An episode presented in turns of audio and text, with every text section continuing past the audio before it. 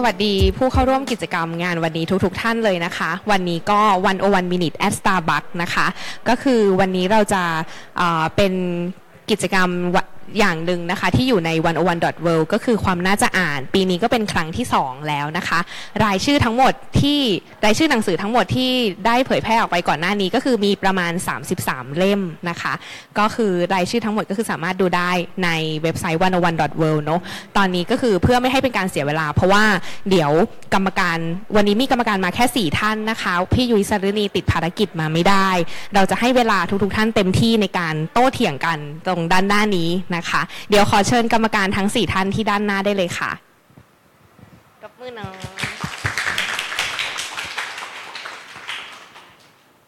นั่งตรงไหนดีหนูนั่งนี่อ้าวจะนั่งนี่เหรอหนูนั่งนี่นั่งกลางก็ได้อ่ะงั้นมานั่งนี่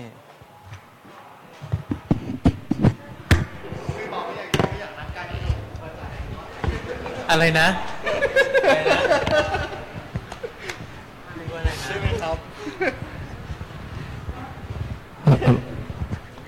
ก็สวัสดีทุกท่านนะครับก็ยินดีต้อนรับสู่ความน่าจะอ่านครั้งที่สองนะครับ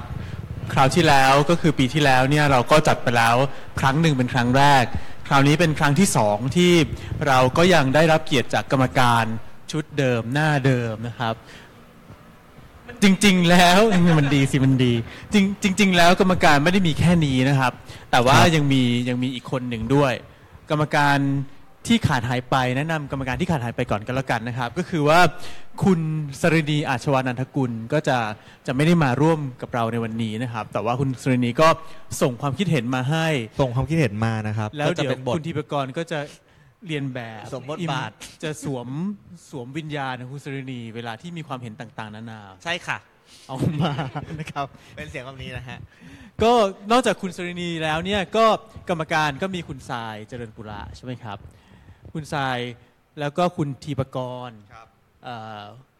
นามสกุลอ่ะพูดสิวุฒิพิทยามงคลครับทำไมต้องทำเสียงเป็นแบบ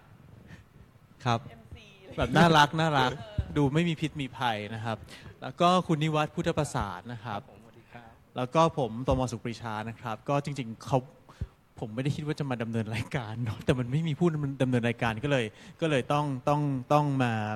ทำหน้าที่คล้ายๆเป็นคนตัวกลางก่อนเรายังไม่เริ่มด้วยการประกาศเล่มต่างๆแต่ว่าอยากเริ่มด้วยการพูดคุยกันก่อนเล็กน้อยนะครับว่าจริงๆแล้วมองว่าปีที่ผ่านมาเนี่ยหนังสือที่ได้อ่านที่ได้เลือกอะไรอย่างเงี้ยครับมองว่าสถานการณ์หนังสือปีที่ผ่านมาเป็นยังไงบ้างเพราะว่าเขาบอกว่าโอ้โหตอนนี้คนอ่านหนังสือน้อยลงจริงๆทุกปีก็พูดอย่างนี้กันตลอดเวลาเนี่ยปีนี้มันมันน้อยลงไปอย่างนั้นจริงๆหรือเปล่าครับเอาเริ่มที่ปอก่อนก็ได้ครับคือคืออย่างนี้ครับคือผมเข้าวงการหนังสือมาเนี่ยปีนี้ปีที่สิบหก สิบเจ็ดมันประมาณนะฮะถ้าเขียนหนังสือมากกว่านั้นแต่ว่าทุกครั้งคือสิบปีที่ผ่านมาผมก็ได้ยินแบบนี้มาตลอดนะครับแล้วก็เราเราก็พยายามพิสูจน์ว่าคนอ่านน้อยลงจริงไหมจริงๆเนี่ยมันก็มีคือผมคิดว่าไม่ไม่ได้น้อยลงแล้วก็เพิ่มขึ้นแต่ว่าถ้าเป็นวรรณกรรมเนี่ยอันนี้ผมก็พูดสอนว่าคือว่าถ้าเป็นวรรณกรรมอาจจะตัวเลขอาจจะขึ้นมาน้อยไม่ใช่น้อยค่อยๆขึ้นมาแต่ว่าไม่ไม่ได้มากนักแต่ว่าจริงๆแล้วผมว่าปีหกสิบเนี่ยเป็นปีที่น่าสนใจอันหนึ่งก็คือว่าโอเคไหมเราจะเห็นภาพของแมกกาซีนต่างๆเนี่ยปิดตัวลงหลายฉบับแล้วก็มีทำท่าว่าจะปิดตัวลงอีกหลายฉบับนะแล้วก็มันคนก็พูดว่าหนังสือตายแล้วคนอ่านน้อยลงแต่ว่าเป็นปีหกสิบเนี่ยเป็นปีที่แมกกาซีนเอ่อพ็อกเก็ตบุ๊กวรรณกรรมน่ะมีความคึกคักเป็นพิเศษเป็นพิเศษในทั้งเอ่อที่เป็นเรื่องแปลทั้งเป็นเอ่อเรื่องแปลทั้งทั้งแปลซีเรียสยันเอ่อที่เป็นแบบสนุกๆนะฮะแนวต่างๆเนี่ยก็ออกมาจำนวนเช่นบุพเพสันนิวาสอะไรอย่างเงี้ยจริงๆบุพเพนี่ก็ออกมานานแล้วนะฮะออกมานานแล้วนะครับแล้วก็ขายกันแบบเงียบๆมาก่อนหน้านั้นอีกด้วยซ้ำยังมีหนังสือที่แบบขายแบบเงียบๆแต่ขายดีเนี่ยในแนวต่างๆเนี่ยอยู่อยู่อยู่เหมือนกันเพียงแต่ว่าเราไม่ดูเราไม่ได้ไปเจาะเข้าไปสู่สำนักพิมพ์ Open World แล้วก็ที่อยู่ในสำนักพิมพ์เซาแล้วเนี่ยก็ยังมีสำนักพิมพ์วรรณกรรมบทกวีของตัวเองด้วยชื่อสำนักพิมพ์ชายขอบนะครับก็เป็นคนที่มีหลายบทบาทในตัวเองในแวดวงในในในแวดวงการเขียนการอ่านครับก็เป็นนักแปลนักการเงินอะไรต่างๆนานาแล้วก็สนใจเรื่องกวีด้วยนะครับ แล้วก็คุณสายคุณสายคุณสายสนใจการอ่านยังไงนะครับเพื่อความเพลิดเพลิน เพื่อความอ่านเพื่อความเพลิดเพลินค่ะจริงๆเพราะว่าเอ่อจะว่าเดี๋ยวนี้หนังสือแปลที่สนุกแล้วก็มาจากหลายๆที่คือแต่ก่อนอาจจะถ้าอยากอ่านเรื่องสืบสวนก็ต้องมีแต่จากฝั่งอเมริกาเท่านั้นอะไรเงี้ยเดี๋ยวนี้ก็คือแบบนักสืบก็มีทั่วโลกอะค่ะเราเราก็ได้อ่าน จากที่อื่นๆมากขึ้นอะไรเงี้ยแล้วก็อ่านงานของไทยด้วยซึ่งดีใจมากที่หลังๆรู้สึกว่าผู้หญิงเขียนเยอะเออรู้สึกว่าไม่ไม่ไม่เหมือนเหมือนเพิ่งรู้สึกว่ามันเยอะขึ้นมาจริงๆในช่วงนี้อะค่ะแล้วก็อาจจะเป็นเพราะว่าช่วงอายุของเรากับคนเขียนมันก็จะไล่ๆขึ้นมาแล้วมันก็ทันกันแล้วโดยที่ไม่จำเป็นจะต้องเป็นวรรณกรรมแบบที่ยาวหรือซีเรียสหรือว่ามีความแบ่งแนวชัดเจนอะไรก็เป็นเหมือนรวมเรื่องสั้นที่ที่ใช้เขาเรียกว่าอะไรใช้ความแบบกระทบใจในแต่ละครั้งที่แล้วก็เขียนออกมาซึ่งอันเนี้ยใส่จะชอบมากก็ก็หลังๆนี้ก็มีออกมาให้อ่านเยอะขึ้นคือนิยามตัวเองว่าอ่านเพื่อความบันเทิงบันเทิงค่ะส่วนส่วนเสริมเสริมนิดนึงนะครับคือปีที่แล้วก็เป็นอีกปีนึงที่นักเขียนหญิงเนี่ยโดดเด่นมากจริงๆนะครับจนจนน่าน่าสังเกตเห็นนะครับว่ามันเกิดปรากฏการณ์ว่านักเขียนหญิงทั้งไทยทั้งเทศเนี่ยครับแบบ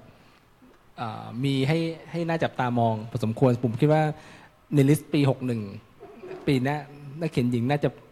น่าจะพุ่งขึ้นเหมือนกันในปีหน้านะฮะที่เราถ้าเราจะจัดอยู่จริงๆปีนี้ถ้าดูจากลองลิสต์ของเราก็มีนักเขียนหญิงหลายคนนะครับใช่ครับเอ่อของไทยนะครับใช่ครับอ่ะแล้วก็ส่วนส่วนนิวัฒน์เราก็อาจจะรู้อยู่แล้วว่าสนใจงานวรรณกรรมมีฐานในทางวรรณกรรมหนังสือน้อยลงมันมีคุณป้าคนนึงเป็นเป็นแบบนักนักวิจัยทางด้านเนี่ยแหละไอ้พวกดิจิตอลทรานซิชั่นในอันนี้ก็คือเป็นการอ่านเพื่อเอามาใช้ทำงานเหมือนกันแล้วก็เลยมาเล่ากันก็เลยมาเล่าอันนี้คือตัวอย่างก็บอกว่าเขาอยู่เขาทำวิจัยเรื่องนี้ดิจิตอลทรานซิชั่นเป็นออนไลน์ออนหรือว่าเป็นอีบุ๊กอะไรมาสิบปีแล้วบอกว่าก็พูดกันทุกปีว่าจะตายก็พูดมาตั้งแต่ฉันแบบทำตั้งแต่ตั้งแต่เริ่มทำก็พูดว่าจะตายจะตายตอนนี้ก็ยังไม่เห็นตายเลยอะไรเงี้ยนะฮะแล้วผมก็รู้สึกว่ามันก็มันก็ค่อนข้างเห็นชัดเจนมากขึ้นในปีนี้มันมีเทรนด์ที่บอกว่าจริงๆแล้วอีบุ๊กอ่ะอาจจะไม่ได้อยู่ด้วยซ้ำเพราะว่ามันเป็นมันเป็นเกินไปครึ่งๆกลางๆระหว่างระหว่างระหว่างหนังสือที่มันออฟไลน์ไปเลยกับหนังกับกับเว็บซึ่งซึ่งไอ้คนที่อยู่ครึ่งๆกลางตรงนี้มันมันน้อยลงเวลาที่เราต้องการ disconnect เราก็มาอ่านหนังสือที่มันจับต้องได้ที่มันมีสัมผัส textile อะไรอะไรต่างๆผิวสัมผัสต่างๆเนี่ยนะฮะส่วนเวลาที่เรารู้สึกว่าเราอยากอ่านอะไรที่มันใหม่ที่สุดก็ไปที่เว็บดังนั้นอะไรที่มันอยู่ครึ่งๆกลางอย่างเช่นอย่างเช่นนิตยสารที่มันเป็น current หรือว่าอย่างเช่น e-book แบบเนี้ยมันจะมันจะค่อนข้างมีกลุ่มผู้อ่านที่มันแบบแคบลงทุกทีอะไรเงี้ยนะฮะซึ่งก็น่าสนใจอืมคือเป็นไปได้ว่า e-book จะตายเป็นเป็นไปได้ว่าอาจจะไม่ตายแต่ว่าแต่ว่าความความเห่อในมันน่ะจะน้อยลงความความที่ว่าเออต้องทำ e-book นะไม่งั้นจะอยู่ไม่ได้อะไรเงี้ยจะน้อยลงเพราะว่าเพราะว่ากลุ่มคนอ่านมันก็ค่อนข้างจะเรียกว่าอะไรฮะแบ่งแยกเป็นสองอย่างค่อนข้างชัดเจนแล้วว่าอาจอาจจะไม่ใช่ว่าเรานิยมหนังสือเล่มแล้วเราจะไม่อ่านเว็บเลยไม่ใช่แต่หมายถึงว่าหมายถึงว่าเราจะมีพฤติกรรมการอ่านที่มันค่อนข้างแยกขาดออกจากกันถ้าสมมติว่าเราอยากออฟไลน์เราอ่านเล่มถ้าเราอยากออนไลน์เราอ่านเว็บแต่ว่าการอ่านอีบุ๊กมันเป็นแบบตรงกลางๆถึงแม้ว่า Kindle มันจะบอกว่าเออมันมันมันไม่มันไม่คอนเนคมากแต่ว่ามันก็มันก็อาจจะไม่ตอบโจทย์ หนึ่งร้อยเปอร์เซ็นต์ อยู่ดีถ้าเราไม่ต้องการที่จะสัมผัสอุปกรณ์อิเล็กทรอนิกส์เราก็จะไม่เราก็จะไม่อ่านอีบุ๊กอ่ะครับครับไปที่ทรายบ้างครับทรายว่ายังไงคำถามเดียวกันรู้สึกว่าเนี่ยแวดวงการอ่านมันเป็นยังไงในในปีที่ผ่านมาเออจริงๆเป็นคนไม่อ่านอีบุ๊กเพราะรู้สึกว่ามันจะต้องมีอุปกรณ์เพิ่มขึ้นโดยตลกแล้วก็เป็นคนที่ติดโทรศัพท์คือหมายถึงงานใส่ใส่ก็เขียนในโทรศัพท์ตลอดดังนั้นการสวิตช์ระหว่างเล่มไม่ต้องอย่าทำหน้าอย่างนั้นสิการสวิตช์ระหว่างอ่านหนังสือเล่มกับข้อมูลจากเป็นคอนเทนต์จากในเว็บเนี่ยสำหรับสายมันจะไม่ค่อยหนีกันมากเพราะว่ามีกิจวัตรประจำวันก่อนนอนคือยังไงก็ต้องอ่านหนังสืออยู่แล้วจะเก่าจะใหม่ก็ว่ากันไปดังนั้นมันเหมือนว่าเราไม่ได้จำเป็นจะต้องแยกจากอะไรแล้วก็เป็นข้อดีด้วยซ้ำที่พอเรากำหนดกิจวัตรประจำวันว่าเราต้องอ่านหนังสือก่อนนอนน่ะมือถือก็จะไปอยู่ห่างตัวที่สุดซึ่งมันก็จะเป็นช่วงที่เราจะได้พักจากจากข้อมูลที่มันเยอะมากๆแล้วแบบเหมือนบางทีตอนกลางคืนมันต้องเอามาเรียงเรื่องใหม่เหมือนกันค่ะพี่หนุ่มว่าอันไหนต้องลบทิ้งไปบ้างแบบอันนี้อันนี้พ้นสมัยไปแล้วไม่สามารถนำมาใช้ต่อได้เพราะว่ายอมรับว่ายังไงข้อมูลในการที่จะเอามาเขียนเพื่อให้อัปเดตเนี่ยมันก็คือได้จากในเว็บนั่นแหละว่าช่วงนี้เขามีอะไรแล้วเราถึงจะเราถึงจะโยงขึ้นมาเป็นประเด็นได้อีกทีนึงแต่ใจไม่ได้คิดว่าจะมีอะไรที่ตายไปอย่างเป็นพิเศษเพราะด้วยความที่ว่าทุกอย่างมันถูกแปลสภาพได้หมดแล้วอะค่ะคือคือตัวเองก็เขียนงานลงในอย่างใน Matter อย่างเงี้ยใจก็หาอ่านจาก หาอ่านเรื่องหัวข้อที่มันหลากหลายได้มากๆจากในนั้นโดยไม่ต้องไปซื้อหนังสือเล่มหรือรอให้มีคนแปลออกมาเออเราเราก็จะอ่านได้เลยเห็นด้วยไม่เห็นด้วยเอาโอเคเดี๋ยวมันเดี๋ยวมันก็จะได้ว่ากันไปอะไรอย่างเงี้ยแล้วก็สำหรับนวนิยายที่มันเป็นหนังสือเล่มจริงๆมันก็มีเล่มที่ไซรออยู่เสมอยังไงก็ยังไงก็ได้ซื้ออ่านอยู่ดีดังนั้นก็เลยในฐานะที่เป็นคนอ่านหนังสือมาตลอดก็เลยไม่รู้สึกว่ามันแบบย่ำแย่หรือว่าอะไรอย่างเงี้ยค่ะมีแต่รู้สึกว่าจะเปลืองตังค์มากขึ้นเพราะว่าแบบอะไรอะไรมันก็บุกมาถึงตัวใกล้ขึ้นอย่างแต่ก่อนต้องรองานหนังสือตอนนี้ก็คือเข้า Readerly ก็จบแล้วอะไรอย่างเงี้ยก็สามารถเสียเงินได้เท่ากับไปงานหนังสือเลยและมากกว่าด้วยใช่คือบางทีเราก็อุ๊ยอันนั้นจบถ้าถ้าพรีออเดอร์จะได้นี่มันก็มือลั่นไปเรื่อยๆอีกอ่ะซึ่งถามว่าเนี่ยร้านหนังสือจะตายไหมมันมันก็มันก็กลับมาเกิดใหม่เป็นอะไรอย่างนี้แทนนะคะเออมันก็คือมีทั้งหน้าร้านด้วยแล้วก็มี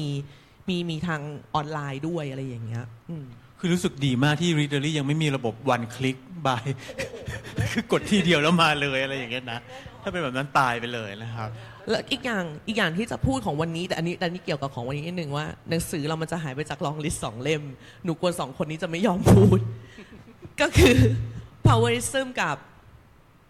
ไม่ต้องมาทำหน้าตาบ้องแบวขนาดนั้นวากิวโค Power Ipsum เป็นหนังสือที่ดีมากดีมากกับ Stuff Matters ซึ่งแปลดีมากซึ่งเดี๋ยวสองเล่มนี้สองเล่มผมพูดก่อนว่า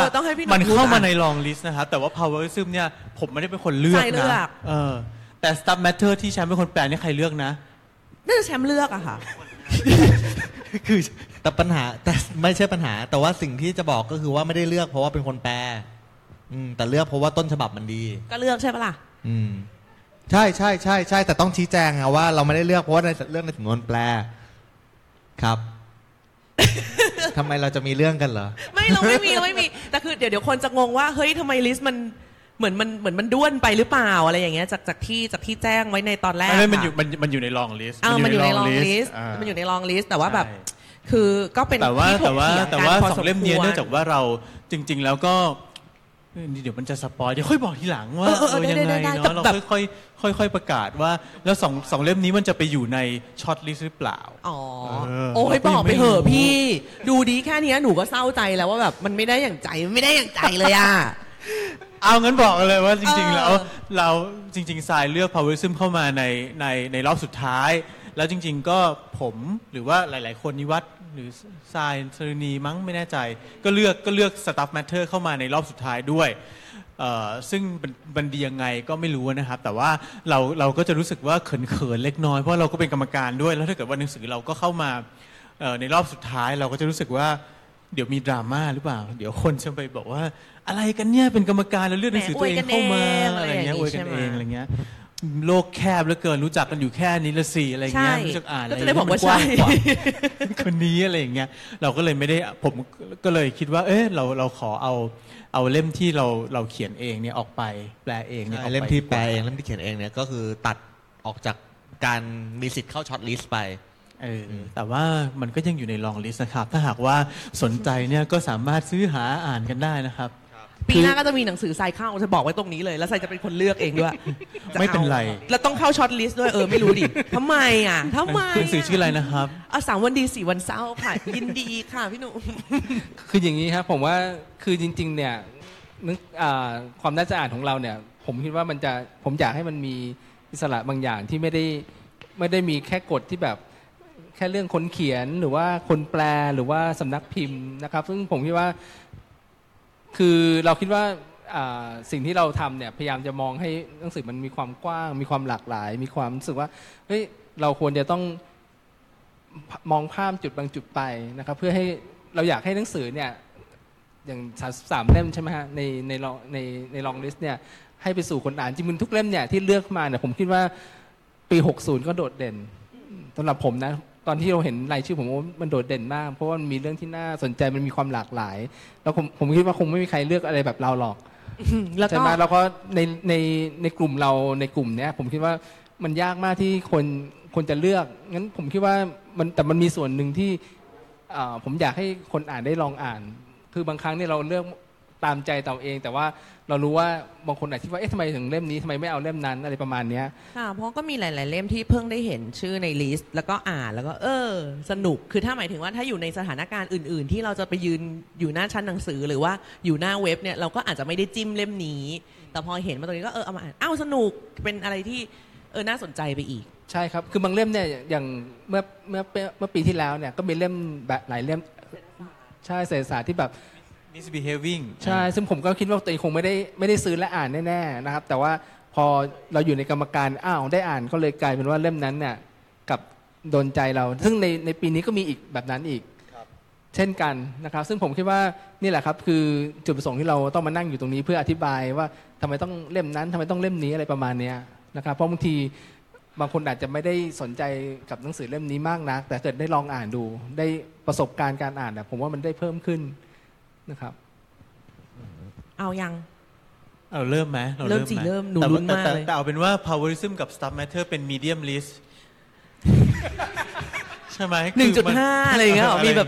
กึ่งหนึ่ง สี่จุดศูนย์ อะไรอย่างเงี้ยอยากให้อ่านนะแต่เขินจังเลยอะไรอย่างเงี้ยโอเคก็ได้ไม่จริงๆแล้วอยากขายแต่ว่าแต่ว่าเขินเรามาเริ่มประกาศทีละเล่มแล้วกันนะครับจริงๆแล้วมันคือมีเราเราประกาศสามสิบสามเล่มก่อนไหมว่ามีเล่มไหนบ้าง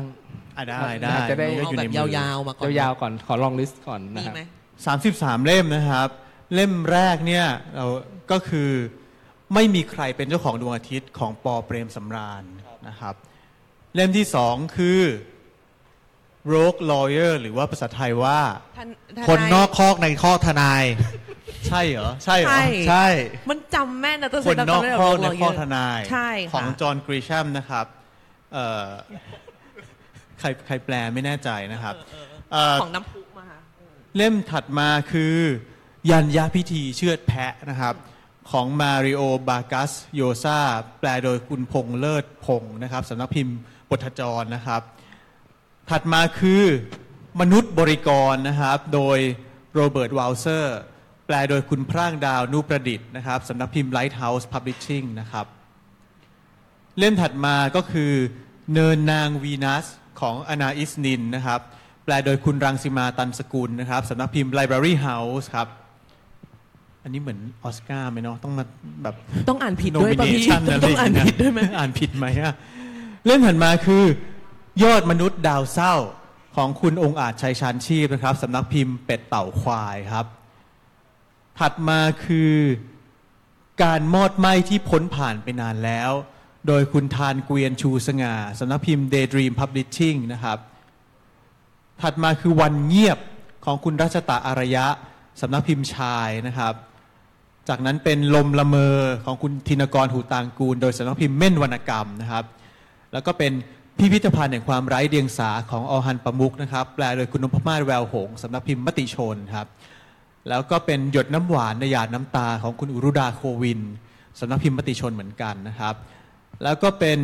ตำนานนิรันดร์ของไอแซคไดนิเซนแปลโดยคุณอรจิรากัวลากุลนะครับสำนักพิมพ์เม่นวรรณกรรมครับแล้วก็เป็นเพราะฉันดื่มฉันจึงอยู่โดยโรเจอร์สกรูตันนะครับแปลโดยคุณรัติพรชัยปิยพรโดยสำนักพิมพ์ ซี อี เอ นะครับไม่แน่ใจว่าอ่านถูกหรือเปล่าถัดจากนั้นเป็นนายคำโดยอาจารย์ชูศักดิ์ภัทรกุลวณิชนะครับสำนักพิมพ์อ่านแล้วก็เป็นหิมะของอรหันต์ประมุขแปลโดยคุณรัชยาเรืองศรีสำนักพิมพ์บทจรเหมือนกันนะครับจากนั้นก็เป็น The Story of Art ของ อี เอช Gombrich นะครับแปลโดยคุณรัติพรชัยปิยพรสำนักพิมพ์ The Great Fine Art จำกัดนะครับแล้วก็เป็นอ่านใหม่โดยอาจารย์ชูศักดิ์ภัทรกุลวณิชเหมือนกันนะครับสำนักพิมพ์อ่านเช่นเดียวกันจากนั้นก็เป็นจากดวงจันทร์ของบิเลนาอากูสแปลโดยคุณนันทวันชาญประเสริฐสำนักพิมพ์อ่านอิตาลีนะครับแล้วก็เป็นหนังสือชื่อแสบของโหวเหวินหยงแปลโดยคุณอนุรักษ์กิจไพบูลย์ทวีสำนักพิมพ์แมงมุมบุ๊กครับแล้วก็เป็นคนไทยคนอื่นของอาจารย์ธงชัยวินิจกุลนะครับสำนักพิมพ์ฟ้าเดียวกันครับจากนั้นก็เป็นpast ปัญญาอดีตของคุณพินโยไตรสุริยธรรมานะครับสำนักพิมพ์ Open Book แล้วก็เล่มสำคัญเล่มนี้คือหิมาลัยไม่มีจริงครับ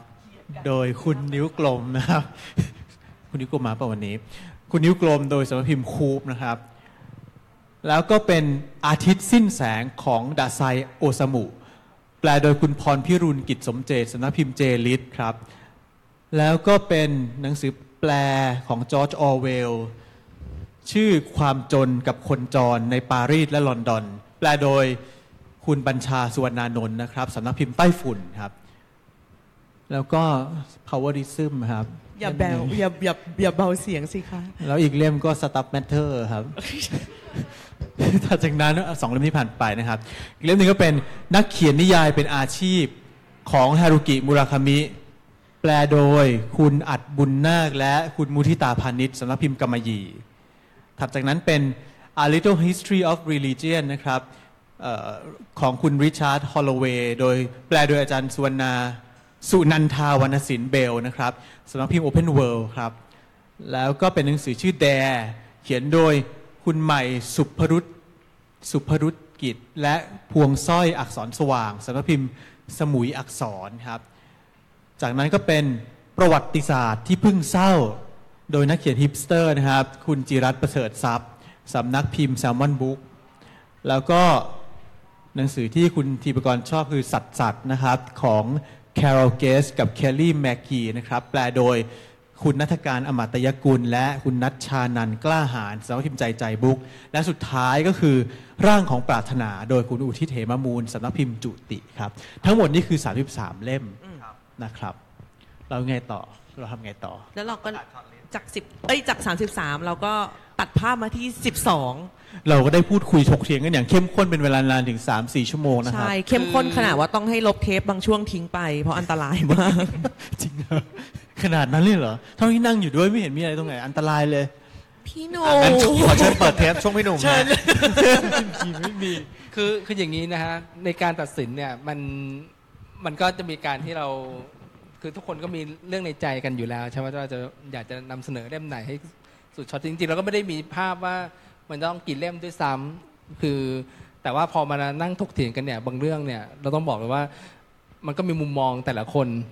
ที่ต่างแตกต่างกันนะครับถึงแม้ว่าเราจะดูแบบเป๊ะๆกันบ้างอะไรเงี้ยแต่ว่ามุมมองของแต่ละคนแต่ละเล่มเนี่ยมันก็ทำให้เราทั้งอยากจะลุกอยากจะรับหรือว่ายอมพอสมควรกันอยู่เหมือนกันนะซึ่งผมก็คิดว่าการตัดสินของของตอนที่เราไปคุยกันเนี่ยว่าจะเลือกเล่มไหนขึ้นมาเป็นช็อตลิสต์ในปีนี้เนี่ยก็ไม่ใช่เรื่องง่ายมีความแต่เราเลือกเราเลือกอย่างไม่มีอคติเลยนะครับมีแต่ความลำเอียงอย่างเดียวเอาก็เรารู้ว่าเราอย่างสายสายอ่านแบบสนุกก็คือขอให้สนุกไงถ้าสนุกก็แปลว่าจบอ่าดึงให้เราอ่านไปได้ต่อเนื่องตลอดเล่มคือที่จะบอกก็คือว่าการเป็นช็อตลิสต์เนี่ยไม่ได้แปลว่าเป็นหนังสือที่ดีกว่าลองลิสต์นะไม่ใช่แต่เป็นหนังสือที่เรารู้สึกว่าเอออย่างน้อยเราอยากอาจจะอยากแนะนำให้อ่านสิบสองเล่มนี้ก่อนคือเถียงชนะว่างั้นเหรออ่าเถียงชนะหรือว่าเราไม่ได้ชนะกับคนอื่นนะชนะกันเองอีกเรื่องนึงค่อนอีกเรื่องนึงคือค่อนข้างมันค่อนข้างสะท้อนภาพรวมของวรรณกรรมในปีที่ผ่านมาได้ประมาณนี้ฮะคือมันค่อนข้างเป็นตัวแทนได้ประมาณนั้นครับใช่แล้วอันนึงที่ผมแปลกใจมากคือพอเราไม่ได้อย่างที่บอกว่าจะไม่เราก็ไม่มีจำนวนไม่มีประเภทว่าอะไรจะได้อะไรนะฮะพอเราออกมาจริงๆแล้วปุ๊บเราพบว่ามันสามารถแบ่งอ่าแบ่งหมวดหมู่บางอย่างได้ได้พอสมควรนะฮะได้ค่อนข้างจะบาลานซ์กันไม่ว่าจะเป็นเรื่องแปลไม่ว่าจะเป็นวรรณกรรมไทยนอนฟิกชันนะครับแล้วก็ต่างๆเนี่ยซึ่งผมคิดว่าเออมันเป็นความบังเอิญป่ะไม่ทราบแต่ว่าพอแบ่งหมวดหมู่มาแล้วโอเคมันมันสมดุลกับกับจำนวนสามสิบสามเล่มใช่แล้วก็เพราะว่ามันมันจะมีบางเล่มที่เป็นเอกฉันท์อย่างยิ่งที่ไม่ไม่ต้องตีกันเลยแม้แต่น้อยว่าโอเคทุกคนพร้อมใจกันแบบใช่อันนี้มันจะมีอย่างนั้นด้วยค่ะแล้วก็นอกนั้นก็ตบตีกันตามสมควรแบบมีใครอยากเมาไหมว่าโหกรรมการคนนี้ทำไมเลือกอันนี้มาอะไรอย่างเงี้ยมีไหม เลือกมาได้ยังไงอะไรอย่างเงี้ยหรือแบบโอ้เลือกมาได้ยังไงอย่างเงี้ยพี่ครับ แค่เปลี่ยนเสียงชีวิตก็เปลี่ยนมาก มีไหมคะที่ประกรณ์มีไหมไม่มีครับไม่มีครับผมพอใจกับที่ทุกคนเลือกทุกเล่มมาครับทุกเล่มต่างเป็นหนังสือที่ดีแล้วก็เป็นหนังสือที่ผมรู้สึกว่าชาตินี้ก็เป็นบุญมากที่ได้อ่านอ๋อครับเอ๊ะมันจะไม่จริงตรงอันนี้แหละมีอันสุดท้ายนี่แหละเอางี้เราจะมันมีรายชื่อที่ได้รับเลือกนี่อยู่ในมือแล้วแต่เราจะให้ เอาทรายก่อนละกันทรายทรายเป็นคนประกาศเลือกเล่มไหนก็ได้ที่มันกาดอกจันเอาไว้เอาไงเป็นเป็นผู้เชิญรางวัลประกาศรางวัลที่ต้องให้ดูเพราะว่าจริงๆก็ลืมใช่ไหมว่าเลือกอะไรมาเลือกอะไรฉันจะไปจำชื่ออะไรได้ทุกสิ่งทุกอย่างได้ยังไงล่ะเล่มแรกใส่ไล่จากอันที่เห็นพ้องต้องกันไปจนถึงอันที่มีกระทั่งเสียงเดียวที่สู้หรือว่าพี่จะเอาให้อันที่หนูสู้มากๆผมว่าค้าๆกันดีกว่านะครับเอาค้าๆดีกว่าจะได้แบบคนจะได้ไม่รู้ว่าโหเล่มนี้งั้นเอาแบบพีคๆเอาท็อปๆเลยนะคะที่ทุกคนแบบเย่แม้แต่คุณสรณีก็ก็ก็ก็แบบคอมเมนต์มา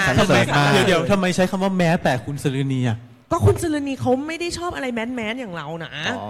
เออเขาสรรเสริญมาเขาสรรเสริญมาร่างของปรารถนาค่ะอุทิศเหมมูลค่ะเล่มแรกนะครับเล่มแรกค่ะสำนักพิมพ์จุตินั่นเองทำไมอ่ะคุณแชมป์คุณสรณีนะฮะก็บอกว่าตรงนี้เลยไม่ต้องทำสำเนียงคุณต้องทำเป็นสรณีด้วยค่ะก็คิดว่าเป็นงานที่ดีที่สุดของอุทิศอะค่ะแล้วก็เป็นหมุดหมายใหม่ของไม่เอาเดี๋ยวเขาเดี๋ยวเดี๋ยวพี่เดี๋ยวพี่ว่าพี่ทำไปแล้วพี่ทำไปแล้วพี่เป็นหมุดหมายใหม่ของแวดวงวรรณกรรมไทยนะคะแล้วก็ชอบการประดิษฐ์รูปแบบพยัญชนะใหม่ที่สื่อนัยยะทางเพศและแรงกดดันใต้อำนาจรวมถึงการใช้ฉากร่วมรักต่างๆสื่อถึงวิธีใช้อำนาจและการถูกกดทับในสังคมอันนี้ก็เป็นคำสรณีพูดขึ้นจมูกอยู่ขึ้นช่วงนั้นป่วยหรือเปล่าไม่คือเราเราเหมือนตั้งแต่คราวที่แล้วเนาะที่เราคุยว่าถ้าปีไหนถ้าปีไหนอุทิศเขียนอุทิศก็คงจะต้องได้หรือเหมือนปีไหนที่วีรพรเขียนวีรพรก็คงจะต้องได้อะไรอย่างเงี้ยมันสองคนนี้เราควรจะสองคนนี้คือแบบเอาอะไรไปให้เขากินแล้วป่วยๆไม่ต้องเขียนอะไรเออจะได้หยุดแล้วเราจะได้มีช่องว่างบ้างในการที่จะเสนองานคือคือของงานของอุทิศเล่มนี้ผมว่าไอความสมบูรณ์ของของเขาเนี่ยมันมันเล่นคือถ้าเทียบกับเล่มที่ผ่านมานะฮะมันจะเป็นแค่เนื้อหาแต่เล่มเนี้ยเขาเขาเล่นด้วยรูปแบบด้วยซึ่งซึ่งเขาก็ไม่พูดว่าเขาเล่นเรื่องรูปแบบแต่ว่าไอความโดยเฉพาะเนื้อหาของเขาเนี่ยมันคือผมอยากให้หลายคนได้ลองอ่านดูนะครับมันจะมีความแฝงเล้นคือบางคนอาจจะคิดว่าเป็นแค่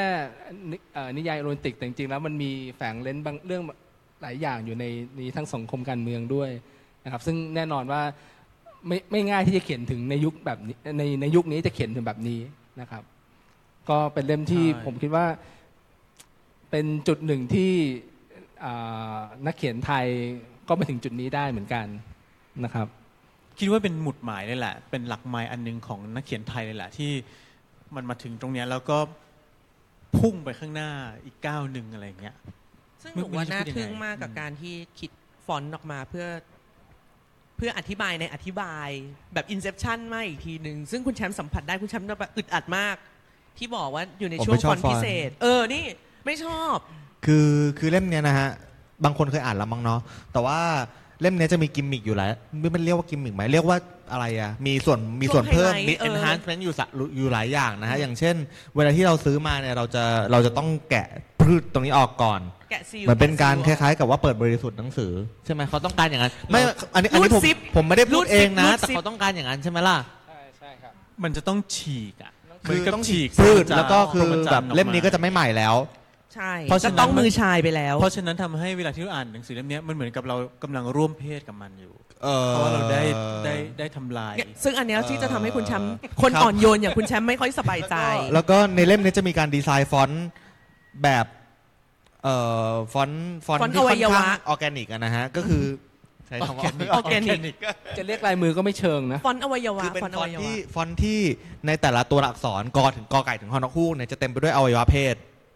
ที่ที่ซ่อนอยู่เป็นฟอร์มบางอย่างที่ซ่อนอยู่อย่างเช่นยอยักษ์อาจจะมีหัวที่เหมือนเอ่อหัวอวัยวะเพศบางอย่างอะไรนะฮะซึ่งอย่างซึ่งซึ่งในซึ่งในอย่างว่าหัวของอวัยวะเพศบางอย่างใช่ของเข้าใจแล้วว่าคนอื่นอ่านจริงๆอ่าซึ่งอ่าซึ่งการที่ช่วงไหนในหนังสือที่ใช้ฟอนต์ปกติกับฟอนต์ที่เป็นฟอนต์ออร์แกนิกเนี่ยมันมีความหมายเหมือนกันว่าทำไมเขาถึงเลือกใช้ฟอนต์แบบนี้ในชุในการเล่าช่วงช่วงที่มันดูอาจจะทำให้เรารู้สึกว่ามันสกปรกหรือมันดูอึดอัดหรือมันดูขรุขระกว่าปกติซึ่งมันก็มีการแฝงความหมายอยู่แต่ว่าส่วนตัวผมก็รู้สึกว่ามันมันก็อึดอัดแหละแต่ว่าโดยรวมแล้วเนี่ยเป็นหนังสือที่ชอบไหมชอบมากครับครับ คุณรับหน้าที่ต่อเล่มต่อไปค่ะนั่นก็คือร่างของปรารถนาเดี๋ยวพูดไปแล้วคุณอุทิศเนี่ยหมดใช่ก็นั่นก็คือไงก็นั่นก็คือนั่นก็คือไงอย่าทะเลาะกันเล่มต่อไปนะครับเอาเล่มที่ผมชอบดีกว่าหรือว่าเราต้องประกาศจากบนล่างไม่ไม่แล้วแต่เราจะเวียนเนี่ยเราจะเวียนยังไงมันก็ต้องชนกันแล้วเดี๋ยวเราก็จะงงว่าเล่มไหนประกาศไปแล้วเล่มไหนยังไม่ได้ประกาศแล้วห้ามผมอยากพูดที่ไม่ได้กาเอาไว้ใช่ใช่ผมอยากพูดถึงเรื่องนี้ไงผมอยากพูดถึงเล่มนี้ฮะห้ามประกาศ Stuff Matter ไม่ได้ประกาศไม่ได้อยู่ยศไม่ได้อยู่ในนี้อยู่แล้วไงเข้าใจไหม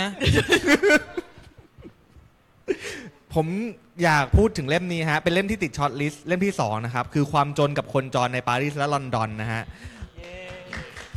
เขียนโดยคุณจอร์จออร์เวลล์นะครับผู้แปลคือคุณบัญชาสุวรรณานนท์ซึ่งผมประทับใจมากไปอ่านหรือยังอ่านอ่านแล้วใช่ไหมฮะชอบมากชอบมากประทับใจมากเพราะว่าโชว์ปกเล่มนี้นะครับสวยมากเข้าใจว่าออกแบบปกโดยพี่คุณเนาะอืมเขาก็ไต้ฝุ่นมาพิมพ์ใหม่ไต้ฝุ่นก็พิมพ์ออเวลแทบทั้งชุดแล้วเนาะตอนนี้มีพม่าระลึกมีเล่มนี้มีมีเอ่อ Animal Farm มีต่างๆเล่มนี้เป็นเล่มที่ผมเข้าใจว่าจอร์จออเวลเขียนถึงประมาณว่าเป็นชีวิตของตัวเองอัตชีวประวัติเล็กๆนะฮะอาจจะมีการบิดอะไรบ้างนิดหน่อยในช่วงที่เขาเป็นคนไร้บ้านเป็นคนที่ยากจนด้วยอยู่ในอยู่ในปารีสแล้วก็อยู่ในลอนดอนตามชื่อเรื่องเนี่ยซึ่งผมมาอ่านภาษาอังกฤษมาแล้วประมาณ สามสี่ บทชื่อ Down and Out in Paris and London เนี่ยก็ไม่ค่อยสนุกตอนอ่านภาษาอังกฤษไม่ค่อยสนุกเอาจริงเอาพูดจริงเลยนะอาจจะเป็นเพราะว่าหนึ่งก็คือเรื่องเรื่องภาษาที่มันแตกต่างจากเราด้วยสองก็คือเรื่องการใช้คำของจอร์จออร์เวลล์ที่มันที่มันเป็นภาษาที่ภาษาอังกฤษที่เก่าแล้วก็เป็นภาษามีมีการใช้ภาษาฝรั่งเศสภาษาแสลงอื่นๆที่ที่เข้ามานะฮะซึ่งก็เลยรู้สึกว่าการที่การที่คุณบัญชาแปลให้เป็นภาษาไทยแล้วอ่านได้สนุกมากอ่านได้แบบมันแล้วก็รู้สึกว่าทำไมชีวิตคนจนถึงสนุกขนาดนี้วะแล้วรู้สึกสนุกจนเป็นบาปอะฮะสนุกเราไม่คือเราไม่เราไม่ควรเราไม่ควรสนุกกับชีวิตของความชีวิตที่มันข้นแค้นขนาดเนี้ยแต่สนุกก็เลยรู้สึกว่ามันมหัศจรรย์ดีครับแต่เรื่องนี้จุดเด่นก็คือการแปลภาษาที่ใช้เนี่ยเก่งมากคือคุณบัญชาหรือพี่เต้ยบัญชาสุวรรณานนท์เนี่ยนะครับผมเคยทำงานด้วยแล้วก็พบว่าพี่เต้ยเป็นคนที่เก่งมากอ่ะเก่งแบบไม่รู้จะเก่งยังไงอ่ะคือสมมุติถามอะไรไปเนี่ยจะตอบได้หมดเช่นผมจำได้ว่าเคยเคยเคยแปลอะไรอันหนึ่งแล้วไอ้ไอ้อันนั้นมันบอกว่าคุณไม่คุณไม่ถ้าเวลามดขึ้นบ้านคุณคุณไม่ต้องไปกระโดดคุณไม่ต้องไปเต้นรำไม่รู้เต้นอะไรเต้นสมมติสมมติพูดว่าเต้นมอริสแดนซ์ที่หน้ารังมดหลอกอะไรเงี้ยแล้วผมก็ไม่เข้าใจว่ามันคืออะไรอย่างเงี้ยก็ไปเดินไปถามพี่เต้ยพี่เต้ยก็ตอบได้เลยว่าอ๋อไอ้ไอ้การเต้นอย่างเงี้ยมันคือการเต้นแบบต้องกระทืบเท้าอ่ะซึ่งจะทำให้มดมันออกมาอะไรเงี้ยคือตอบได้เลยโดยที่ไม่ไม่ต้องไปอ่ะเดี๋ยวขอไป Google ก่อนอะไรอย่างเงี้ยนะไม่ใช่เลยอย่างเงี้ยคือมีคลังความรู้ทั้งหลายเนี่ยอยู่ในหัวตลอดแล้วแกก็จะสงสัยโน่นนั่นนี่เช่นอ่าทำไมทำไมราชบัณฑิตให้เราอ่านว่าคริสตกาลแต่ทำไมไม่ให้อ่านว่าคริสตศตวรรษถึงขั้นต้องโทรไปถามเราไม่ควรจะตั้งคำถามกับราชบัณฑิตนะครับ อย่าแซวสิคะอย่าแซวสิคะถึงต้องโทรไปถามไงแล้วราชบัณฑิตก็ให้คำอธิบายที่น่าสนใจมากว่าน่าสนใจหรือน่าสงสัยนะคะน่าน่าสนใจเนอะพี่น่าสนใจน่าสนใจทำไมถึงฟังแล้วสงสัยว่าแล้วแล้วบัณฑิตก็บอกว่าเพราะว่าถ้าพูดว่าคริสตศตวรรษเนี่ยมันออกเสียงเยอะเกินไปมันคนไม่นิยมเพราะฉะนั้นจริงๆแล้วราชบัณฑิตก็เอาตามคนนิยมเหมือนกันตามความสะดวกในการออกเสียงของปากเหมือนกันอะไรอย่างเงี้ยครับเพราะฉะนั้นมันก็ราชบัณฑิตก็เหมือนมนุษย์ทั่วไปนี่แหละที่เราควรจะเถียงได้ควรจะนำเสนอความเห็นกับราชบัณฑิตต่างๆแล้วก็น่ายินดีที่พี่เต้ยไม่ไปเป็นราชบัณฑิตเพราะพี่เต้ยต้องสงสัยแบบอย่างรุนแรงอยู่ตลอดเวลาในหลายๆคำแต่อันนี้อันนี้สนุกแบบสนุกจนรู้สึกผิดอ่ะเหมือนอย่างที่แชมป์บอกอ่ะเราเราไม่ควรสนุกในความวงเวียนชีวิตของคนอื่นขนาดนี้หรือเปล่าอะไรอย่างเงี้ยแต่มันสนุกจังเออยิ่งพอแชมป์บอกว่าจากต้นฉบับมันไม่ได้แบบมันไม่ได้สนุกอย่างนี้เลยนะเรานึกภาพไม่ออกเลยว่ามันไม่สนุกยังไงอ่ะมันมีคำศัพท์ภาษาเยอรมันใช่ไหมโชเดฟอนเดก็คือเราเรารู้สึกมีความสุขกับความทุกข์ของคนอื่นนะฮะ ซึ่งซึ่งเล่มเนี้ยนี่เนี่ยนะฮะเขียนอย่างเงี้ยนะฮะเพื่อมีสื่อการสอนสื่อการสอนซึ่งเล่มเนี้ยทำให้ผมรู้สึกอย่างนั้นน่ะทำไมเราถึงสนุกไปกับการที่เขารู้สึกว่าเป็นแผลเพราะโลกนี้เป็นทุกข์จังเลยหิวจนรู้สึกหิวจะตายอยู่แล้วหิวจนแบบเหมือนแบบหน้าหน้าท้องกับหลังชนกันอะไรเงี้ยรู้สึกโหสนุกอะไรเงี้ยมีความสุขก็ก็ คือก็จะมีคนที่เป็นแบบนี้ครับ แต่ว่าอยากจะบอกว่านั่นคือพลังของการแปลเสริมนิดนึงครับคือจริงๆถ้าใครอ่านต้นฉบับที่เป็นภาษาอังกฤษของของจอร์จ ออเวลล์เนี่ยต้องบอกเลยครับอย่างที่บอกภาษาเนี่ยมันมันมันเขียนมานานมากนะครับแล้วผมคิดว่าพลังการแปลเนี่ยมีส่วนแต่ว่ามันก็อีกอย่างนึงถ้าถ้าคนบอกว่าจะแปลตรงหรือไม่ตรงเนี่ยก็อีกเรื่องนึงนะครับแต่ว่าอย่างที่เราบอกว่ากลุ่มของเรากลุ่มวรรณกรรมกลุ่มกรรมการเราเนี่ยเราก็เลือกที่ที่เราคิดว่ามันมันควรจะต้องเป็นแบบนี้แหละใช่เพราะจริงการทำหนังสือแบบเล่นแบบนี้ออกมาเนี่ยมันมันไม่ไม่ง่ายนะครับไม่ง่ายเลยแล้วก็การแปลของผมคิดว่าอย่างที่ตงมลพูดก็การแปลในเล่มนี้ก็ดีมากนะครับครับนั่นก็คือเล่มที่สองเนาะพี่ปอต่อครับเชิญครับครับมาผมไม่ดูแล้วกันนะโอ้โหจำได้ไม่ไม่เลือกเลือกเล่มที่ปรากฏว่าเลือกมาแล้วไม่ใช่เล่มที่เขาลอกครับผมหิมะของปามุกครับโดยบทขจรครับจะสังเกตได้ว่ามีอยู่สองดูดีเรามีผู้เชิญรางวัลผู้เชิญรางวัลสวยมากครับต้องบอกว่าปีปีที่แล้วเป็นเป็นปีของปามุกจริงๆนะครับแล้วก็คือมีออกมาเล่มใหญ่ๆเงี้ยถึงสองเล่มแล้วกลายว่าผมอ่านสองเล่มแล้วก็ชอบแล้วก็ชอบทั้งคู่นะครับแล้วก็หิมะกับพิพิธภัณฑ์เนี่ยเอาพูดตรงตอนที่เราเถียงกันเนี่ยผมบอกว่าเอ้ยเราเอาเข้าสองเล่มได้ไหมมันจะน่าเกลียดไหมแบบปามุกสองเล่มเลยอะไรประมาณนี้แต่ว่าสุดท้ายก็ตัดใจว่าควรสักเล่มหนึ่งแล้วกันเพราะจะมีเล่มอื่นๆที่แบบ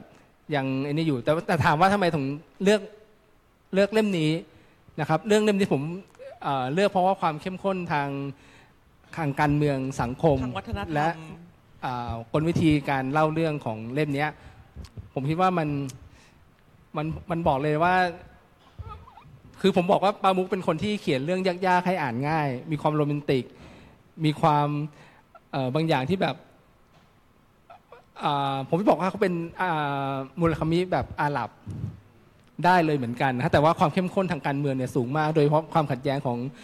เอ่ออิสลามในตุรกีเนี่ยผมว่าเป็นเรื่องที่เขียนยากมากๆแล้วให้คนเข้าคนนอกเข้าใจเนี่ยยากมากๆแต่ว่า